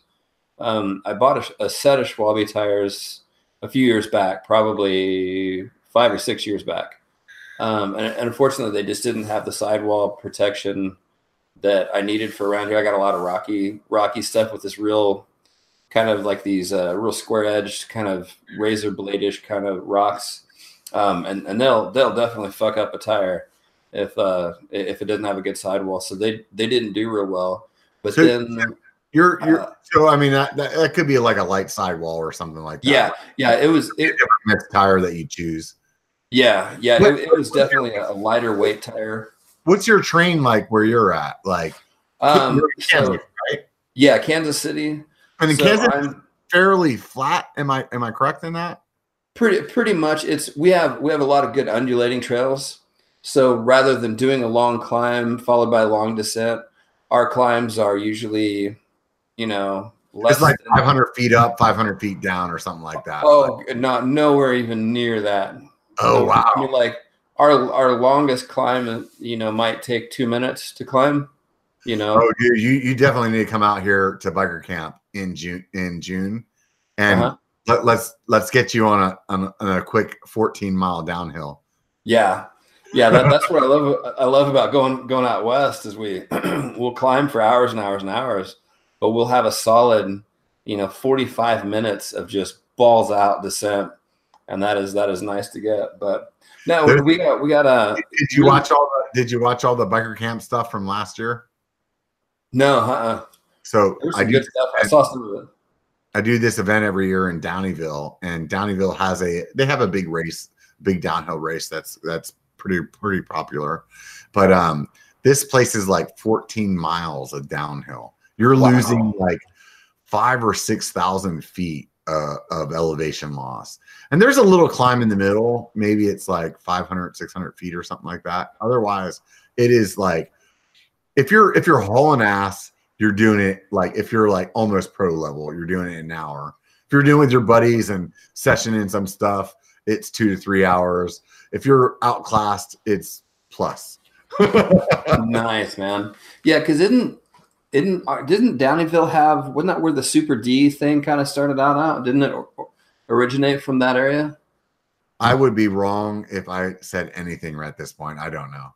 okay I know it's definitely a, it's a it's a it's definitely a race that's been around, and the the downhill race that they did there is what put Downieville on the map. So nice nice yeah i know they've, they've got a killer killer scene out there so the next thing that's on my list because you're doing a really shitty job of coming up with things on your list. right no i'm sorry i drew such a blank when we got started and unfortunately all my bike stuff is behind me and i can't be like well let me see here Go ahead and turn around, dude. You turn around while I talk. So right i'm gonna find something and it'll, it'll give me an idea all right. keep So- talking the thing that I have next on my list, it goes along with what I was talking about earlier. Trying to get my Patreon up to 250. If I can get 250 followers on my Patreon, I can start traveling. I really want to do this because there's so many people around the US that are like, come on, dude, I wish you could come ride here. Or why can't you come to uh, come down to Texas and ride with us, or come to Arkansas and ride with us, come back home to Pennsylvania and ride with us. And so I bought this Evoc bag with the help of the people that are on Patreon already. Thank you very much. I have the Evoc bag.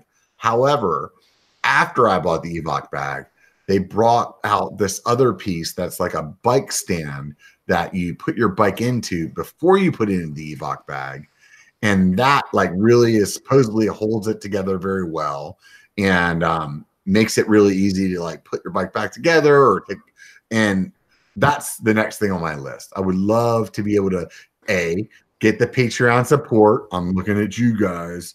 Look looking at you guys. Those, of you that are watching i'm staring straight into the camera.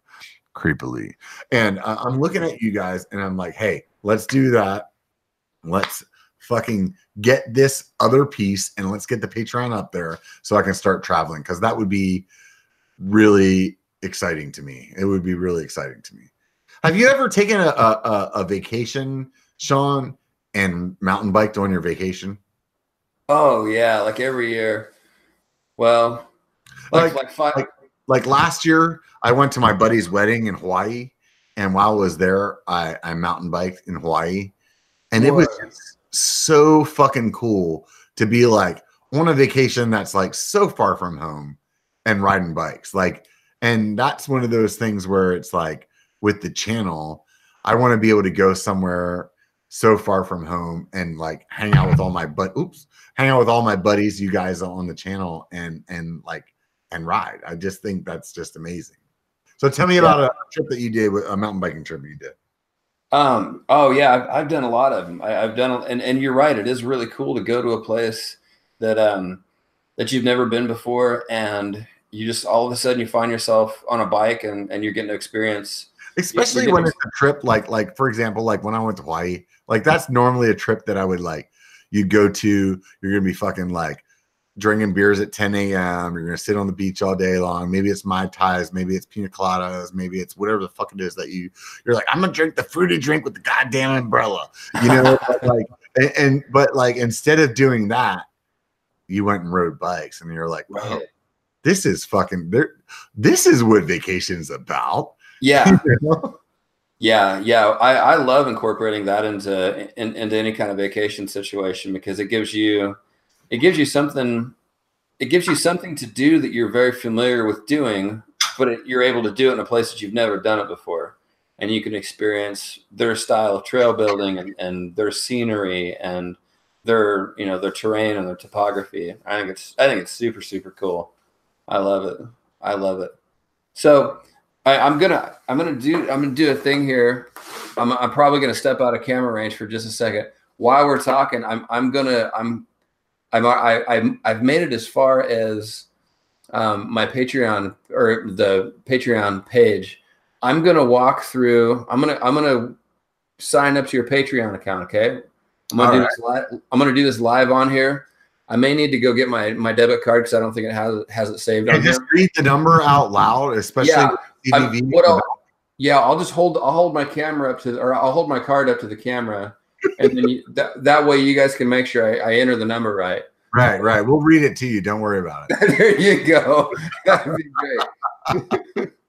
but um, uh, um, back to your back to your Evoc thing too. Um, definitely that that thing that that insert that you put in there.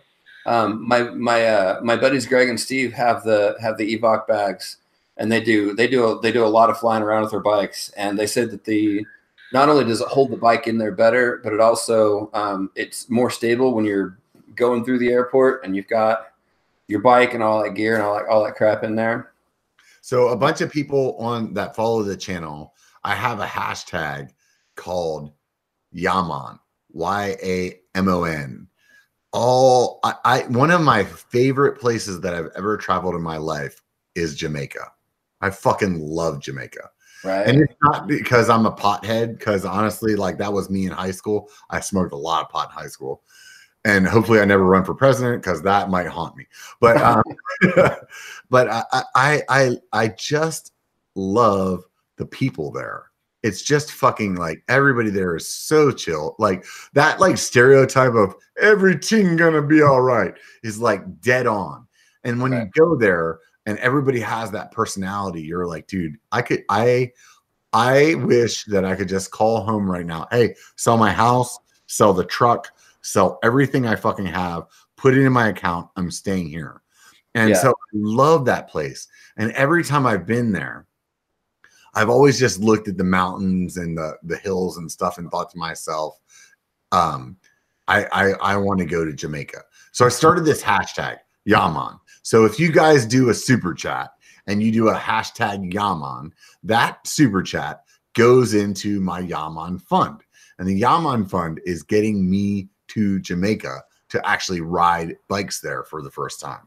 They have a annual bike fest, mountain biking festival there called the Fat Tire Festival. Apparently they don't like roadies in Jamaica and they uh they do this ride there. So I am just like trying to crowdsource my way to Jamaica. I promise you guys it will be at least one cool video. And, uh, and aside from that, it will be me drinking a ass ton of red stripe and having a good time in my life. Right on, Brian T. Thank you for the Yaman. It's Yamon, M O N. No, we'll, we'll let Brian's Brian's Yaman get into there. I have a spreadsheet keeping track of that shit. So I know all you guys that help support me to get there. And that to me is like one of those things where like I just can't wait to like do that. And I'm super excited about like building the, the excitement about it. And it's all right, Brian. I'll let you I'll let you slide on the typo. So what what in in telling that story, Sean, if there was one place that you could go to ride mountain bikes, where would it be? Two words New Zealand. No doubt about it. New Zealand. Um, man, have you seen some of the videos coming out of that place? that place is just gorgeous right out the gate, dude. Yeah, there's no doubt about it.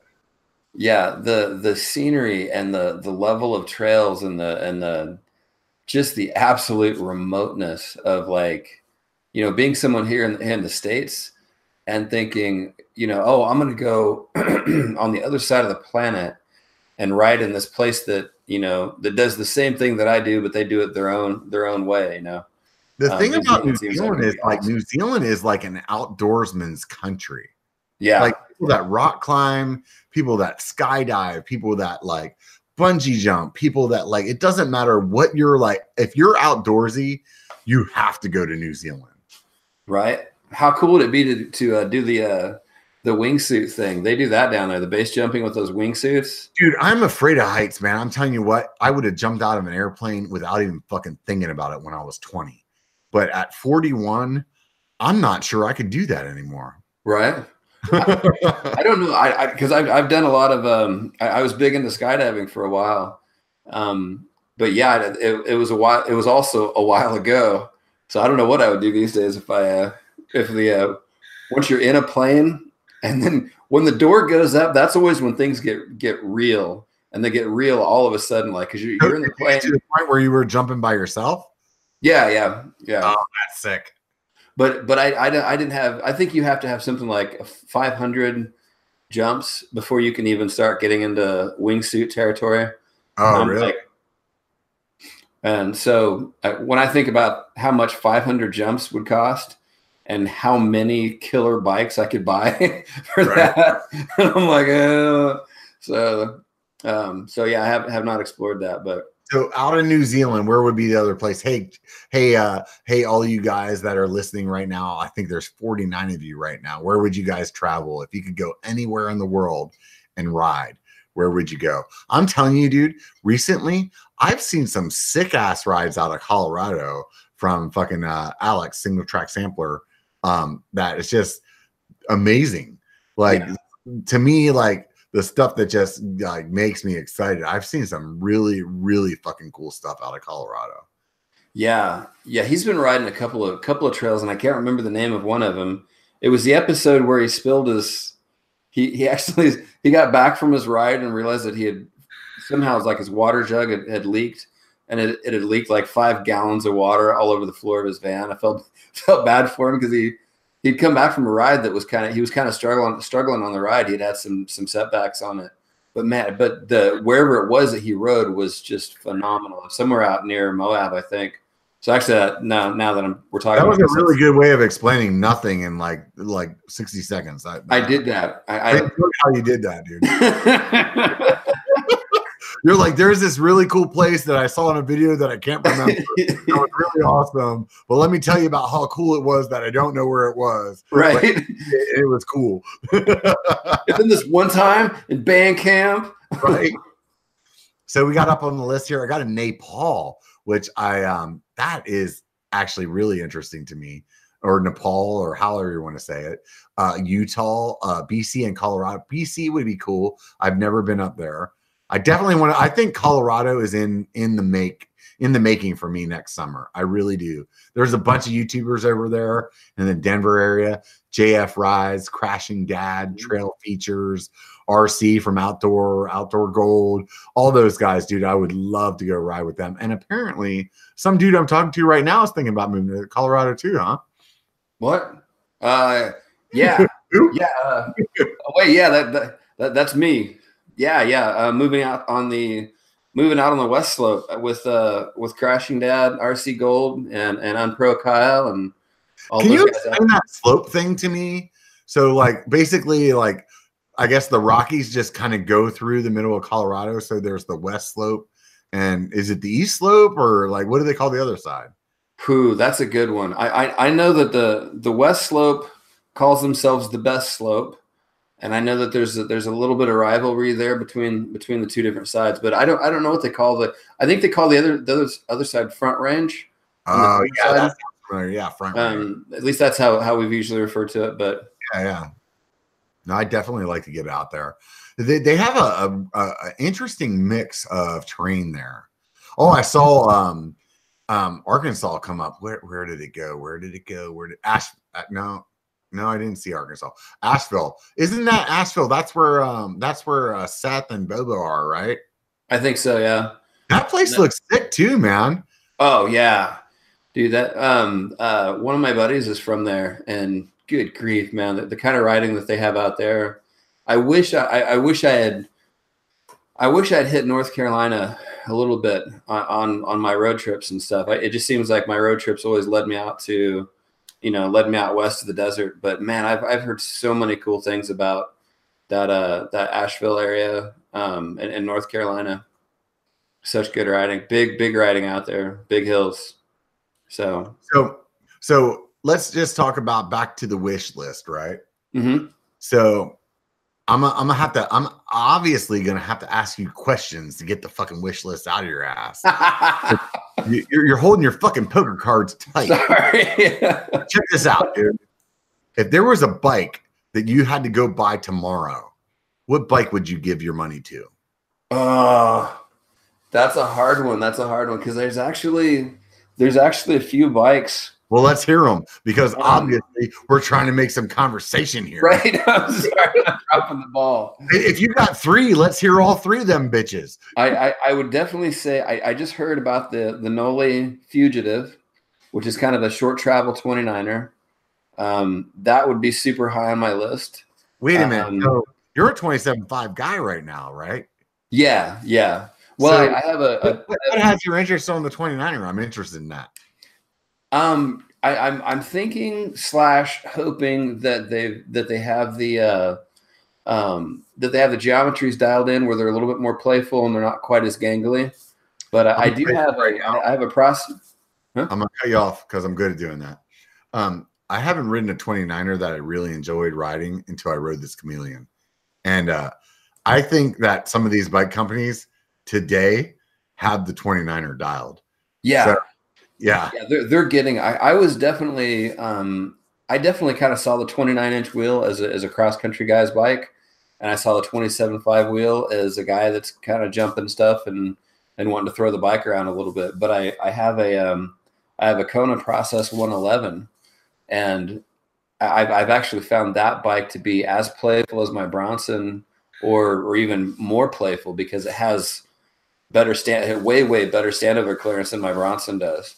So I can get the bike and lay it lay it out and kind of you know kind of play around with it and and enjoy what that ge- what that geometry and those fast wheels can do. But yeah, I think uh, I, I think the 29er thing is gonna that door is gonna open back up for a lot of us 27.5 guys, and they're gonna be able to figure out how to make bikes that uh, that keep the geometry in there. But I, w- I would also throw out there um, so as a wild card, um, uh, a California brand foes. They've been around forever and ever and ever.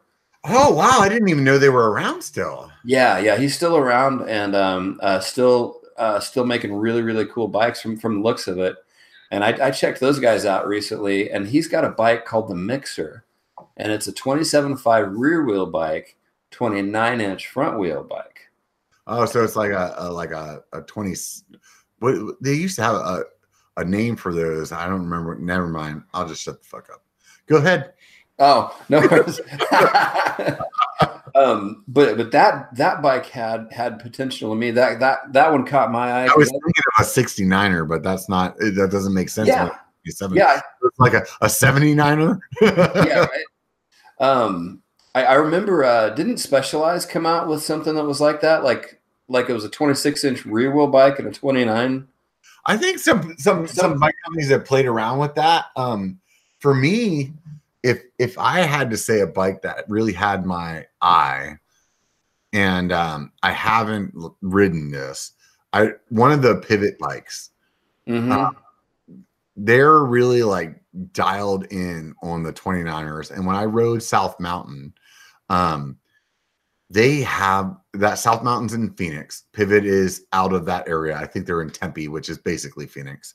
Um, they have some interesting fucking terrain. And almost everybody there is riding 29ers, and almost everybody there is riding a pivot. And um, when I went to Interbike, pivot, the pivot tent was on fire. And I think that there's something about that bike that I just I, I want to find out what that's about, man. Because those guys seem like they have it dialed in. Yeah, I would definitely agree. I, I have demoed a couple of pivots and was just blown away. Which one did you ride? Did you ride the Switchblade? That's the one I heard a lot about, and the Firebird. Um, I didn't try any of those. I, I tried the 429, which was or the or the Mach the Mach four point. It was I think it was a Mach 429. What kind of travel did I have on it? What's that? Uh, I think it was like 135 in the rear, 140 something like that. So kind of. So a, are you are you like maybe like thinking that you need a shorter travel? Is that what you're thinking? Well, I for what I ride, I, I ride a mixture of, of cross country trails and you know kind of bigger stuff out west.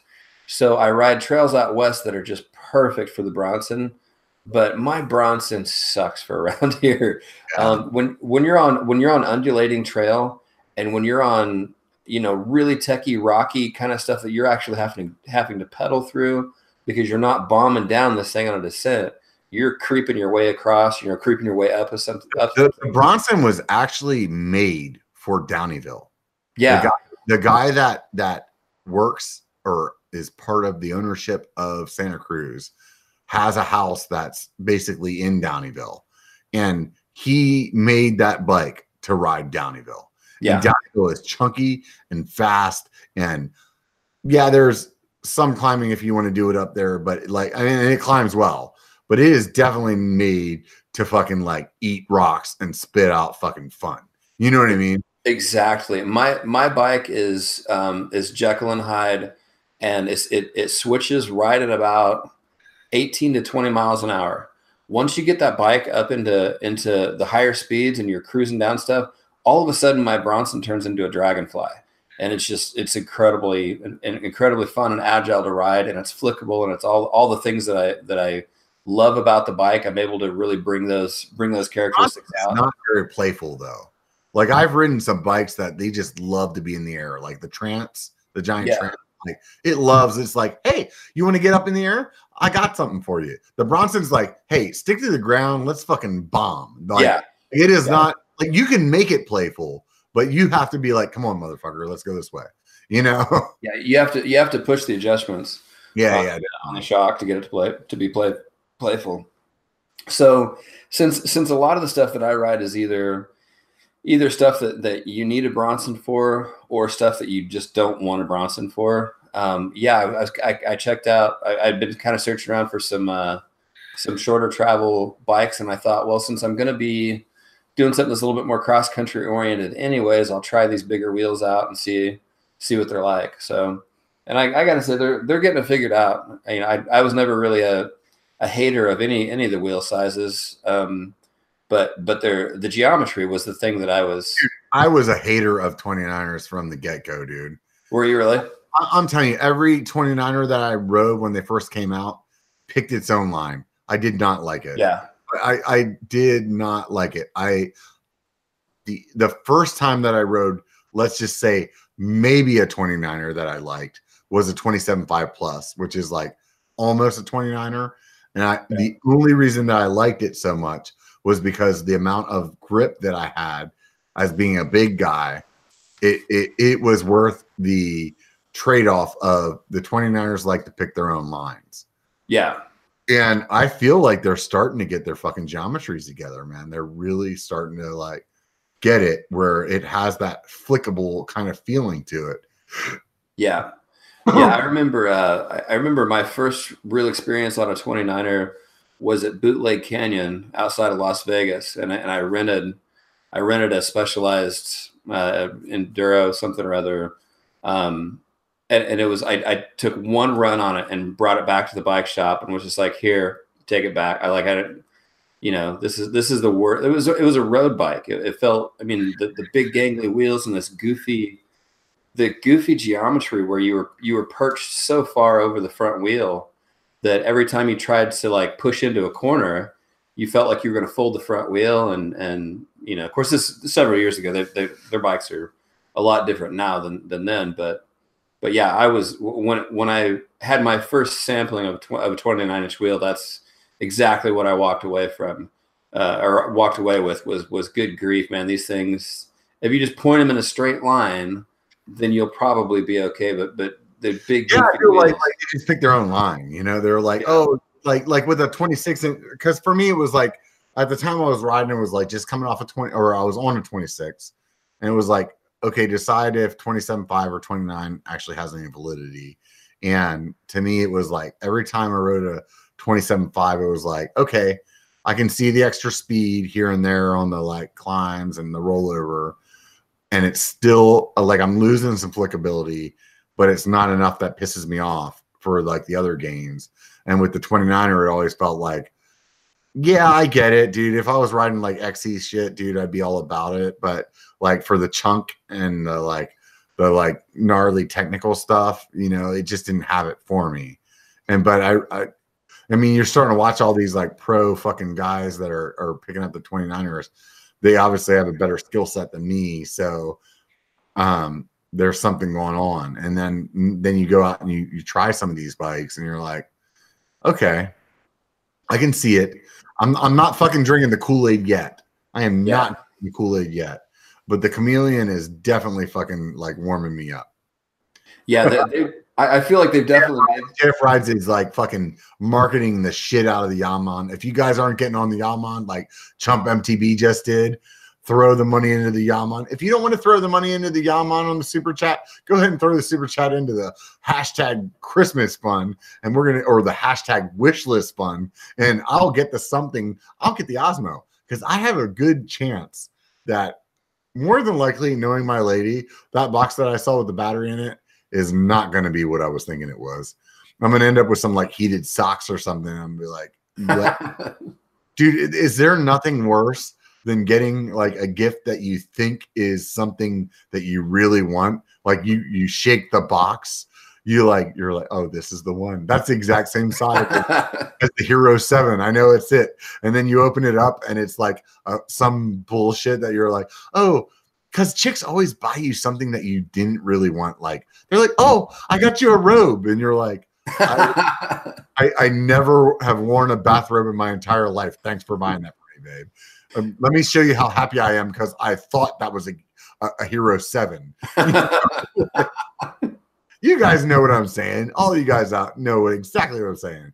Hashtag the wish list on that bitch. You know what I'm saying, man. You tell me, tell me you haven't had that happen, Sean. Um, it, it, it has happened with with other gifts. My my I, I do have to say this. Like I got to stand up for my my girl is really good about uh about getting getting something that's just right for me as far as the mountain bike stuff. But she always has to come to me first because I I'll put like the most random stuff in a in a shopping cart and it'll be stuff that I I think might be something that I'd be interested in. So I put it in the shopping cart and then I forget that it's in there. And then she has to come to me and go, really, is this what you want? I'm like, oh, no, no, no. This is, you know, this thing here. But, yeah. but, uh, you're all, yeah. Yeah, the the very black butt plug is not what I want. Yes, exactly. right. I, I, just put that in there as a joke. I was trying to take a screenshot to send my buddy. That's right. I don't really want anal beads. No. Right, right. Especially the 75 rung. I mean, yeah, right. the, the, the, the 29er version. I don't want the 29er version. That's right. That's right. So, so, so you would, you're you're looking at pivots. That would be a that would be a bike that you would go with. You know that that's the one that that really has my interest. Like I really want to try. I also want to try the uh the Yeti, the new Yeti. It's like a a 130. That yeah. one sounds like honestly, I, I've got to this point where, you know, before I was always like, I like the biggest, chunkiest shit, and I want a bike that's just really going to handle that. And the Bronson does a great job of that. But I've lately come to a point where I'm like, you know, I think that a shorter travel bike that handles well in a lot of the other stuff that I do will be more fun. And that's kind of what po- pointed me to like the chameleon, where it was like, I want to do something new. But I think that these shorter, I, I want to say like a 130 bike or something like that would be really, really fun. My my Prophet that I still have my best time in Downieville on had 140 up front. I don't remember what was in the back, not not that much. Um, it was a lot of fun, and it was probably more bike than what I need for most of what I ride. So I think these shorter travel bikes, I think there's a renaissance about to happen. You know? Yeah, I, I agree. I, I think I think we're gonna see a whole new genre of 29ers that are that are that short to mid travel uh, in in suspension, but their geometry is going to be the, the, geometry is going to make guys like us that are coming from these 27.5 wheels. Uh, it's it's we're, it's going to be an easy transition for us. So then we'll get that we'll get that you know the rollover benefit and um, you know the, I think the, what they're really trying to do is just get us like n plus one on everything, right? Yeah. So if you guys don't know what n plus one is, it's like the algorithm for why you need another bike. right. However many bikes you have now, plus one. Right. Um, so what, what, other what other uh, what other brands what, what other bikes what would you uh, would you look at? Oh man, you know what? I think the next thing, you know what? I'm not going to say bike instead. I'm going to say I would really like, I'm going to talk about this actually. This is going to be a little sneak peek of my next, maybe my next video, one of my next two videos, something like that. If there is some, I, I came up with an idea for a product that would make my life much happier. Oh. And, uh, and and you know Seth uh uh Seth Bike Hacks did recently he's working with Box and they were like come up with an idea for something that is uh drivetrain related and we're going to make it. And in that process it made me start thinking about things that are like if I could have something what would I have? And I couldn't come up with anything drivetrain related, but I did come up with something that like irritates the living fucking piss out of me that I would love to fix and this sounds so simple, but I would love like a quick release system, let's just call it that, to adjust your seat angle. I hate, hate, hate with all of my heart and soul adjusting my seat angle. It's like you turn one screw the one way and then it's too far that way. You turn the other screw the other way, it's too far that way if you switch your seat post, it's like, oh fuck me, I need another three hours. Like, like why can they not just have like a quick re- like you put it on there, you slide the thing down, you tilt it a little bit, and then push it up, just like you're like like like you were doing your seat, you know, like your seat post, like like push that thing up and then it's there, and you're like, oh, that's yeah. not right. Let me move it a little bit, and then push. It. Like, why do you have to have this screw system to adjust your seat? Yeah, I, I, agree. I agree. It, it would it would make it a lot easier. I, I still think that when I first started seeing dropper posts come, coming out, one of the things that I was wondering is is okay, well that's great. We've got a saddle that can go, you know, 150, 160 millimeters up and down. But if I look at me with my PNW that I just put on, nice, nice. So so even more even more more distance. But there's always such a big difference in like when my saddle is all the way up, I want my seat at one angle. And when my saddle is all the way down, I need it I need it tilted back just a little bit. And I always thought the dropper posts like the future of dropper posts would be something that would be incorporated into that so that as that saddle or as the saddle goes down, it actually, you know, as you drop the saddle down, it leans the saddle back a little bit more because you're going down something steep. But then as it's fully all the way up, it would be a little bit tilted more forward, you know. But that makes no sense to me, dude. I don't have a fucking clue what you're talking about. Oh no. Well, I would say on that same same thing, it would solve. Yeah, I mean, like to me, like I'm just I'm I'm be devil's advocate. I'm I'm throwing your ass under the bus right now. when I put my seat down, I'm not sitting on it. Well, that's true. Like like when it's slammed, like and slammed down, you're definitely not on it. But like when you when you lower it kind of part way down and you're so you're kind of doing like micro adjustments. Yeah, are you like but, a roadie in disguise? Is that what's going oh on? God, that would be terrible, wouldn't it? if I just like got to start getting undressed and I had my bibs on and my my smuggler. I will tell you, I do have a I do have a dropper idea. I'll try to pull you out of the fucking cauldron of hell that you just walked into. But my dropper idea is I was riding my um, my road bike today. It's it's also my CX bike, and I was thinking like the last time I rode my CX bike on the, or for those those of you that call it gravel, it's a gravel bike. Um, the last time I rode it, I was like, man, this thing blows without a dropper because when you're like doing anything technical, you want to drop that seat because we got accustomed to it.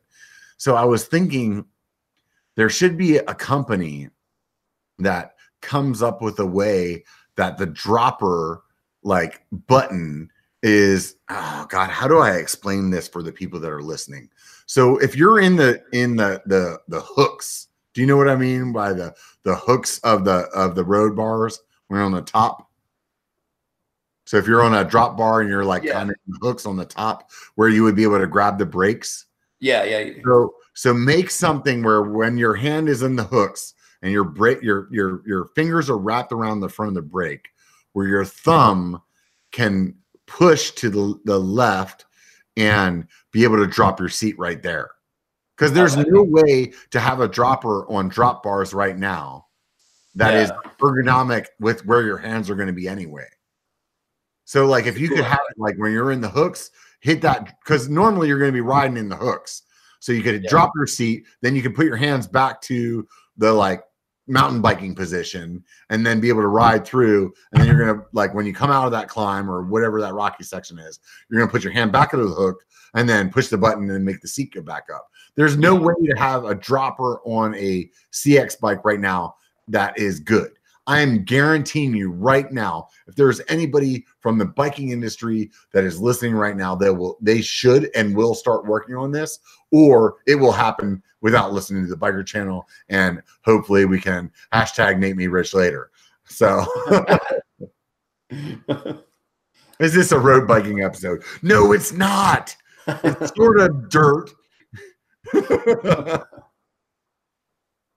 All right. Let's move the fuck on because apparently I'm getting I'm getting I'm getting dinged for talking about drop drop bars.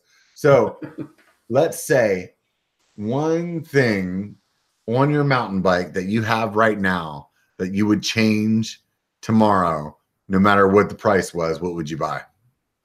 Um, handlebars, handlebars and stem. I so would like carbon or or like No. aluminum or what or wider, shorter? What are you thinking? I, I want to go. Uh, I want to go from. I've got thirty one point eight bars right now, and they're they're good, but they're kind of flexy sometimes. And I'd like to try the. Was it the new thirty five millimeter? I think that's the Yeah. new. Um, but that's Do you know why that is? no, I don't. No, I so don't. the 35 millimeter, and and please internet correct me if I'm wrong. I know you will. Um, the 35 millimeter, to my understanding, the only reason that that standard changed was in order for them to make carbon stiff enough to be the the right like stiffness was to make it a little bit wider. Oh. So like that that's really the only reason that it's 35. Somebody Wow. somebody on the chat tell me if I'm wrong. That's my understanding of it is that that was really a standard that was only made. Thank you very much, John, for the Yamon. Um, that was only a standard that was made really to just to make carbon more robust. That's a yeah, that's interesting. So then they started making uh making aluminum bars that size. Well, the re- I think the reason they started doing aluminum that way was because all these stems were being made and stuff like that, and for the aluminum market to like still have a, a stake in the game, they, Yeah. they they needed to like just meet that standard. Yeah. yeah. For me, um, when I was saying like one thing I would change tomorrow, and I saw uh, where's he at up in there? I think it was like Mark Jones or something like that. Um, the thing that I would change on my chameleon if I could like snap my fingers, it would definitely be wheels, carbon wheels. Um, I, I I in the past never understood what carbon wheels meant. Um, when I first got my Bronson, it was such a different bike than the 10 year old bike that I had that it was hard for me to realize that what the carbon wheels did. But the way that they like play into corners and they don't flex, especially for us big guys, those carbon wheels um, are they're they're they're a game changer. They're a game Nice. changer on on how things. Uh, uh, do you have carbon wheels or you run aluminum? Um, I run aluminum. I run aluminum. Um, Is it a financial thing, or just because like you like them, or you tried them both, or oh no, that's just what that's what my my i9s came with. They were laced up to aluminum wheels, so I just that's what I ran. Um, but I still so I wasn't trying to like dig in on your like fucking paycheck or anything there. I was just saying like sometimes it's like, hey, I ride aluminum because I like uh, I like aluminum, or sometimes it's like I ride aluminum because I can't afford fucking getting carbon wheels. Like Yeah. I can't afford carbon wheels to tell you the truth. I had to sell my house to get them. So like for me, it would have been in like before I sold my house and bought carbon wheels, it would have been I'm buying carbon or I'm buying aluminum wheels because that's fucking all I can get. You know what I mean? So Yeah. that's why I'm trying not to like like I, I definitely wasn't trying to like, oh, you poor bastard. You know, you poor dirt bag, you. I can tell by the size of that beard you can't afford carbon. That's right. no, I'm I'm a, my my I have a little bit of um uh I- I have a little bit of car- carbonophobia. I think I have a little bit of that. So I have I've had a blur a Santa Cruz Blur LT was my first carbon bike. Um, loved that bike. It felt it felt normal and fine. And then I had after that I had an, an another carbon bike. Um, I had one of the first generation uh, intense um, uh, uh, carbines. Yeah, carbines. Um, and I wasn't real. I wasn't real stoked on how that carbon felt. But as far as hoops go, um, I the carbon hoops. I would get those. I would probably get Santa Cruz's um, carbon hoops. I don't know how about wide are your rims, though? Let's talk about that because that's probably a big play into what I'm talking about. Because it doesn't seem like the aluminum ones are quite as wide as the, the carbon ones are. Yeah. Um, are you asking what? What now? Are you asking width on the on the rims or the handlebars?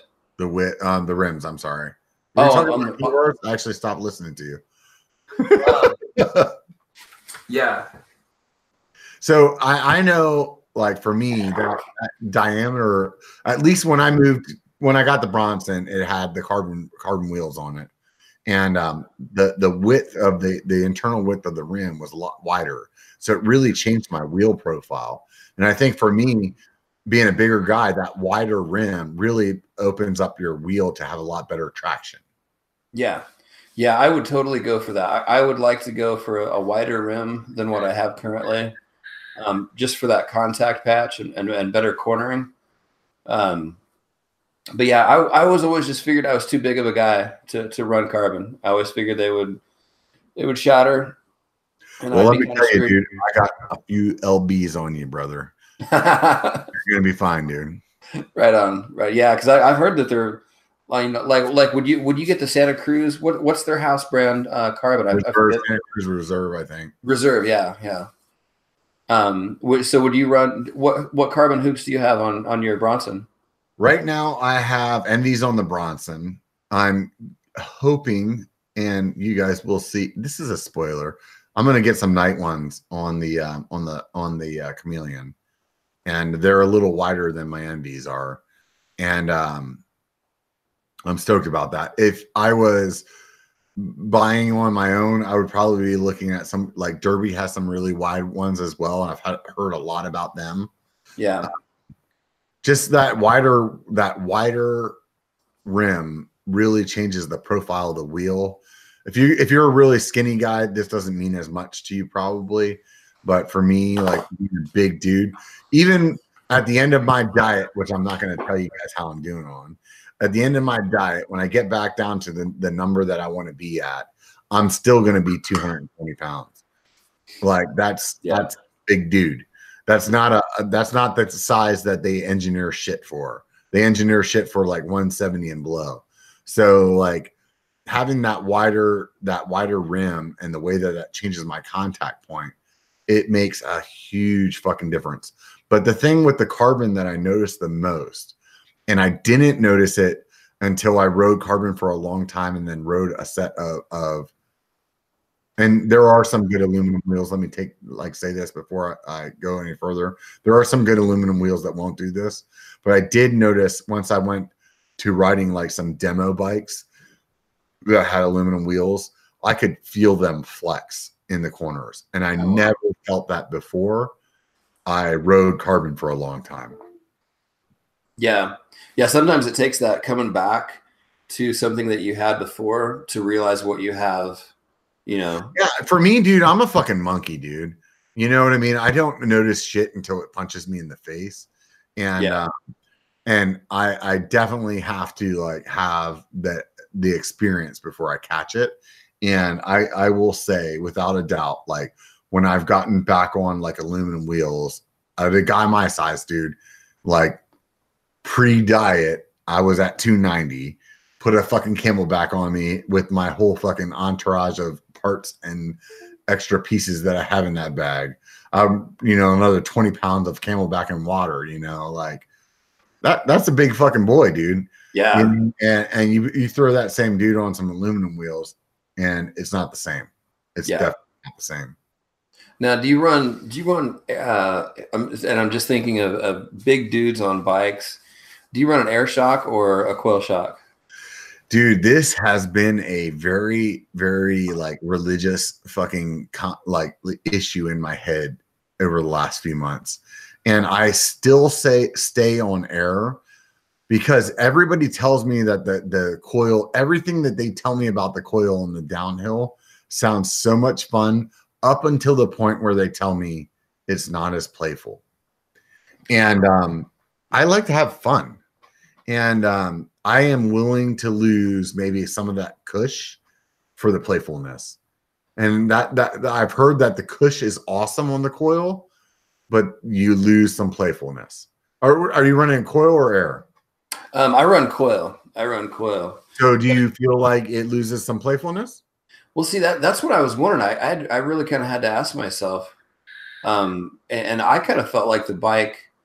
I felt like I was able to liven the bike up a little bit more um, because of having a coil shock.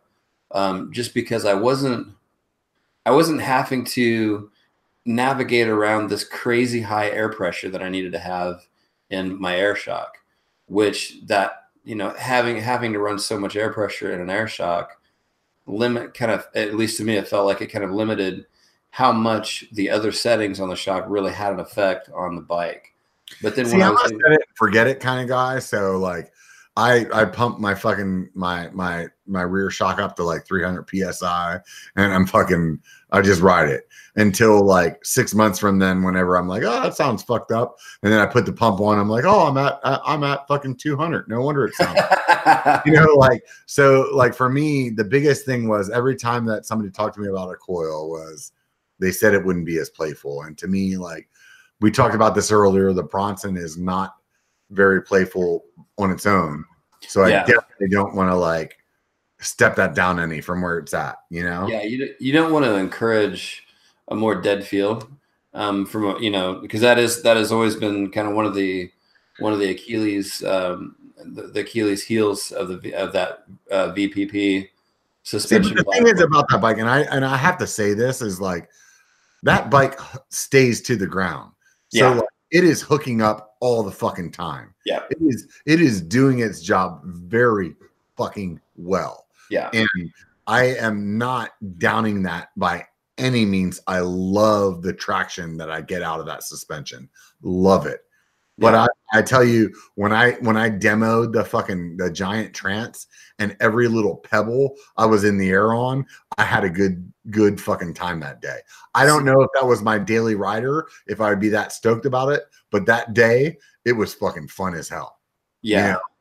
Well, see, uh, that's that's why I know that that my next bike won't be a Santa Cruz, um, because I want to get to. I think I want to explore some of these other single pivot bikes because like you said they're they're so playful when you when you get and, and there's so many bikes out there that have that have you know single pivot designs. They may not look like they're single pivot but there's a lot of single pivot bikes out there. And single pivot bikes are always you know a hundred times more playful than a than a vpp bike. And it, and it doesn't mean that they're going to be less efficient I, I don't i don't think. It just means that they have a different more of a playful characteristic to them and uh, that's that's kind of why I, I, would go to a different kind of bike that had something that was more playful because it is it's like a get or done kind of a bike for sure. For me, I I would give up the playful for a bike that really hooks up better. I mean, obviously that's why I'm riding the Bronson. Like I I at the end of the day, dude, I want that thing to stick when I want it to stick. And um, I, am not as concerned about the. I can make it be playful if I want it to be, and um, that's the one thing that I would be afraid of with that playful bike. Whenever I rode it, let's just say the trail that I was on that day had a lot of features that were fun to pop off of. But if I was taking that through some like really gnarly chunk, I don't know if I would have been as happy. You know what I mean? Yeah, yeah, for sure, for sure. What uh, so what bike did you have before your Bronson? I had a 2005 or 2005 or six um, Cannondale Prophet. So it was a single pivot bike. It had 144 millimeter lefty up front and um, whatever it was on the back. I think they they marketed it as like five and a half inches of travel, and uh, that w- that bike was awesome. You know, it was a really good bike. Yeah, but you know, nowadays shit has changed, man. So much shit has changed. So it's definitely yeah. it's a whole new world. Yeah. I would tell anybody I used to be a huge proponent, and I still am, of like buying a used bike. I think that you can get a lot of bang for your buck if you're on a budget to get a used bike. However, if you have a bike that is five, six years old, you can buy the same thing goes with like computers nowadays. You can buy a bike that's like low end and still be miles away better than what you have on on the high end. Yeah. My my chameleon that I just bought has the NX shifting like drivetrain. It's amazing. It's been like it, it's been a great fucking like drivetrain wise, blown away. The brakes that came on it, the SRAM level, and I, I obviously have a or not obvious. Those of you guys that are new to the channel, I don't like SRAM brakes. The brakes blow donkey balls. They are getting actually changed tomorrow. But yeah. um, um, the drivetrain, dude, SRAM, like that NX drivetrain, it's cheap, but it's good. It nice. does what it does. When I push the button, the the gears change smoothly. You nice. know, Nice. So now, have you have you favored SRAM drive uh, Shimano drive trains over SRAM drive trains, or, or do you have any preference? In the past, I always bought Shimano because it was just like what I liked. Mm-hmm. And and um, once I bought the Bronson, it had SRAM on it. That's when the Eagle came out and stuff like that. And once I started riding SRAM drivetrain, their drivetrain is way better. Is it way better? Without a doubt, their drivetrain is way better. I, I gotta I gotta say, so I, for the past, um, probably for the past year and a half, maybe two years. Yeah. Oh gosh, two two years, two or three years now. I've been on um, Shimano drivetrain, and really? and, I, and I gotta say that that um, my next drivetrain will probably be probably be SRAM. For that same I'll reason. This, dude. Shimano when it, it, it, changes gears, it's like kunk. Yeah. Kunk, yeah. Kunk. Like it gets in there, it does the job. But when you change gears on a SRAM drivetrain, you're like, did I just change the gear? Did, did yeah. it change? Like it, it is smooth. It is so, like butter. So when I was running, when I was running a SRAM drivetrain on my Bronson, at that time I was running Shimano XT um, brakes, and Shimano and SRAM have done such a marvelous job of making sure that nobody's shifter fits with the other guy's brake or vice versa. And so, so let me tell you something. There's a company out there. They're called uh, Problem Solvers. Yeah, yeah. And you can hook up a Shimano brake to a SRAM drivetrain with them. Yep, that's so the way to go for it. Running on Bronson until just recently, I have, um, I have, uh, God damn, I have Saints on the Bronson, and I have the the the SRAM shifter, and I use those problem solvers. They're really cheap and and it, all integrates into like one color or whatever you want to call it. Um, they're great. But yeah. brake wise, dude, brake wise, Shimano has the brake market down, dude. Yeah. Down yeah. Pat, dude. Yeah. Like, good brakes. If you have SRAM brakes and you're like, man, I want these to be better, you want to know, know how to upgrade them, get Shimano. Yeah, for sure. I I I, I don't want to hate on anybody, but but man, I, I just haven't heard I, I just literally have not heard a single person say that they that they've enjoyed the SRAM brakes, which sucks because Usually, when people talk about SRAM brakes and like them, they say that they like the modulation. yeah, And me and Alex Chamberlain, you guys, I don't know if you guys follow him on YouTube. oh yeah, he's, He- He's he's a, a pro writer as well.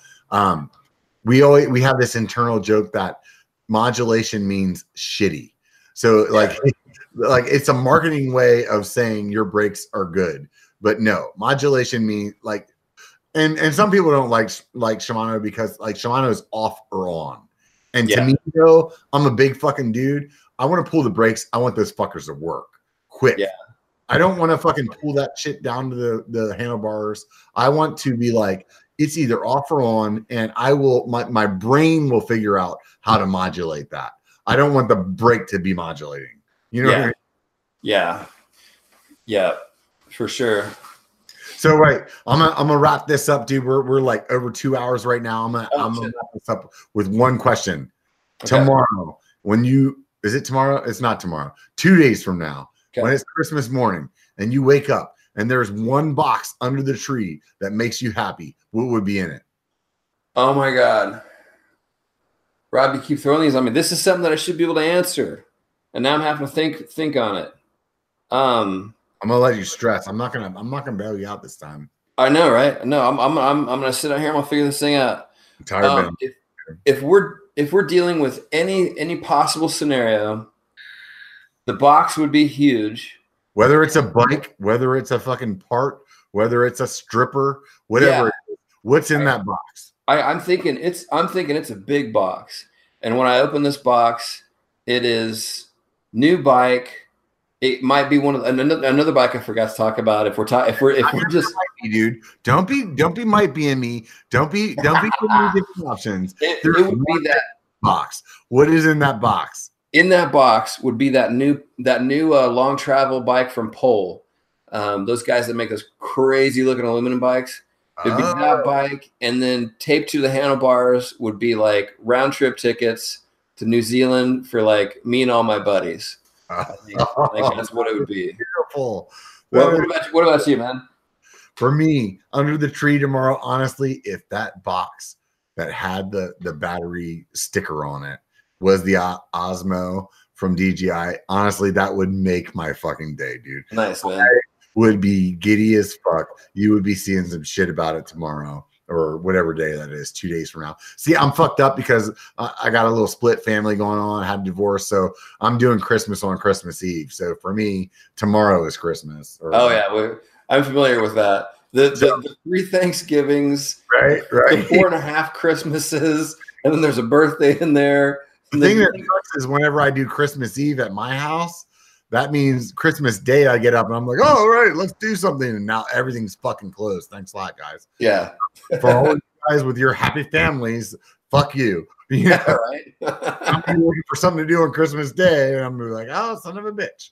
No, so anyways, dude. So that that would that DJI dude, the, the number one that I started out with, the Osmo, would be the one that that really like like made me made me excited.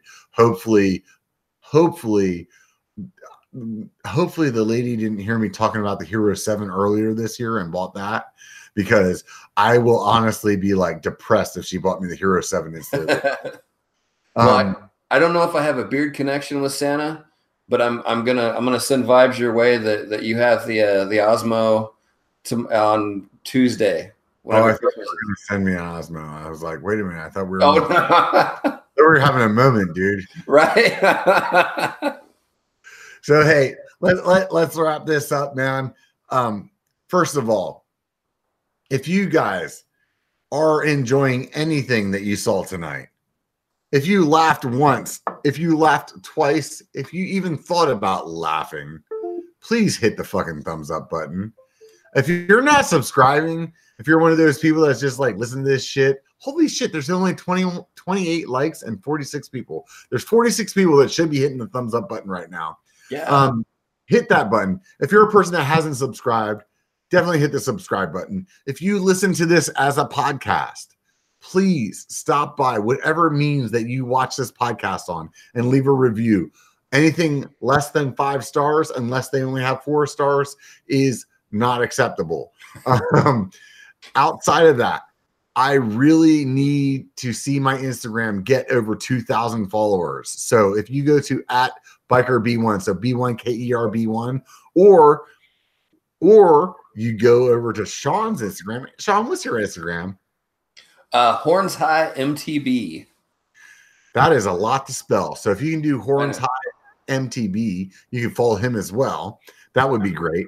I you can do that on Instagram or Facebook for me. Is your Facebook the same? Yeah, yeah. Facebook's the same for him. Definitely, dude. The social media presence helps a lot. I want to tell you guys if you like this hat that I've been wearing tonight, there he is, a little biker hat. You can stop by the, the biker shop on at biker.com, b1ker.com, and pick one up. Or you could get a shirt, not the one that I'm wearing, but there's some fun ones on there. I put a couple new designs up there this last week or so. Please stop by and do that.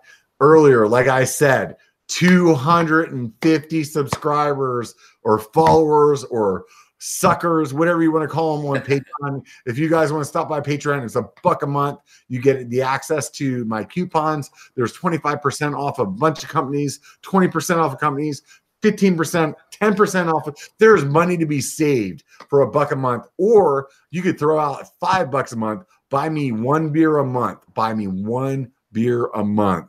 And that would make me very happy. And you get a sticker pack and you get extra content. That would be awesome at patreon.com slash biker or biker dot or patreon.biker.com. There's a lot of ways that you can get there. I'm sure you guys can figure this out. You're all fucking adults.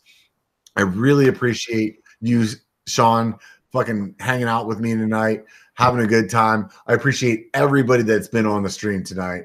I appreciate everybody that's listening while you're sitting in your commuting work or your commuting traffic going to work on the day after Christmas, the day after that. If you're listening to this six months from now, this list still applies. Buy all that shit. It doesn't matter. If you, and remember, those ride concepts guys, if you hit them up, tell them Biker sent you because I really want them to know.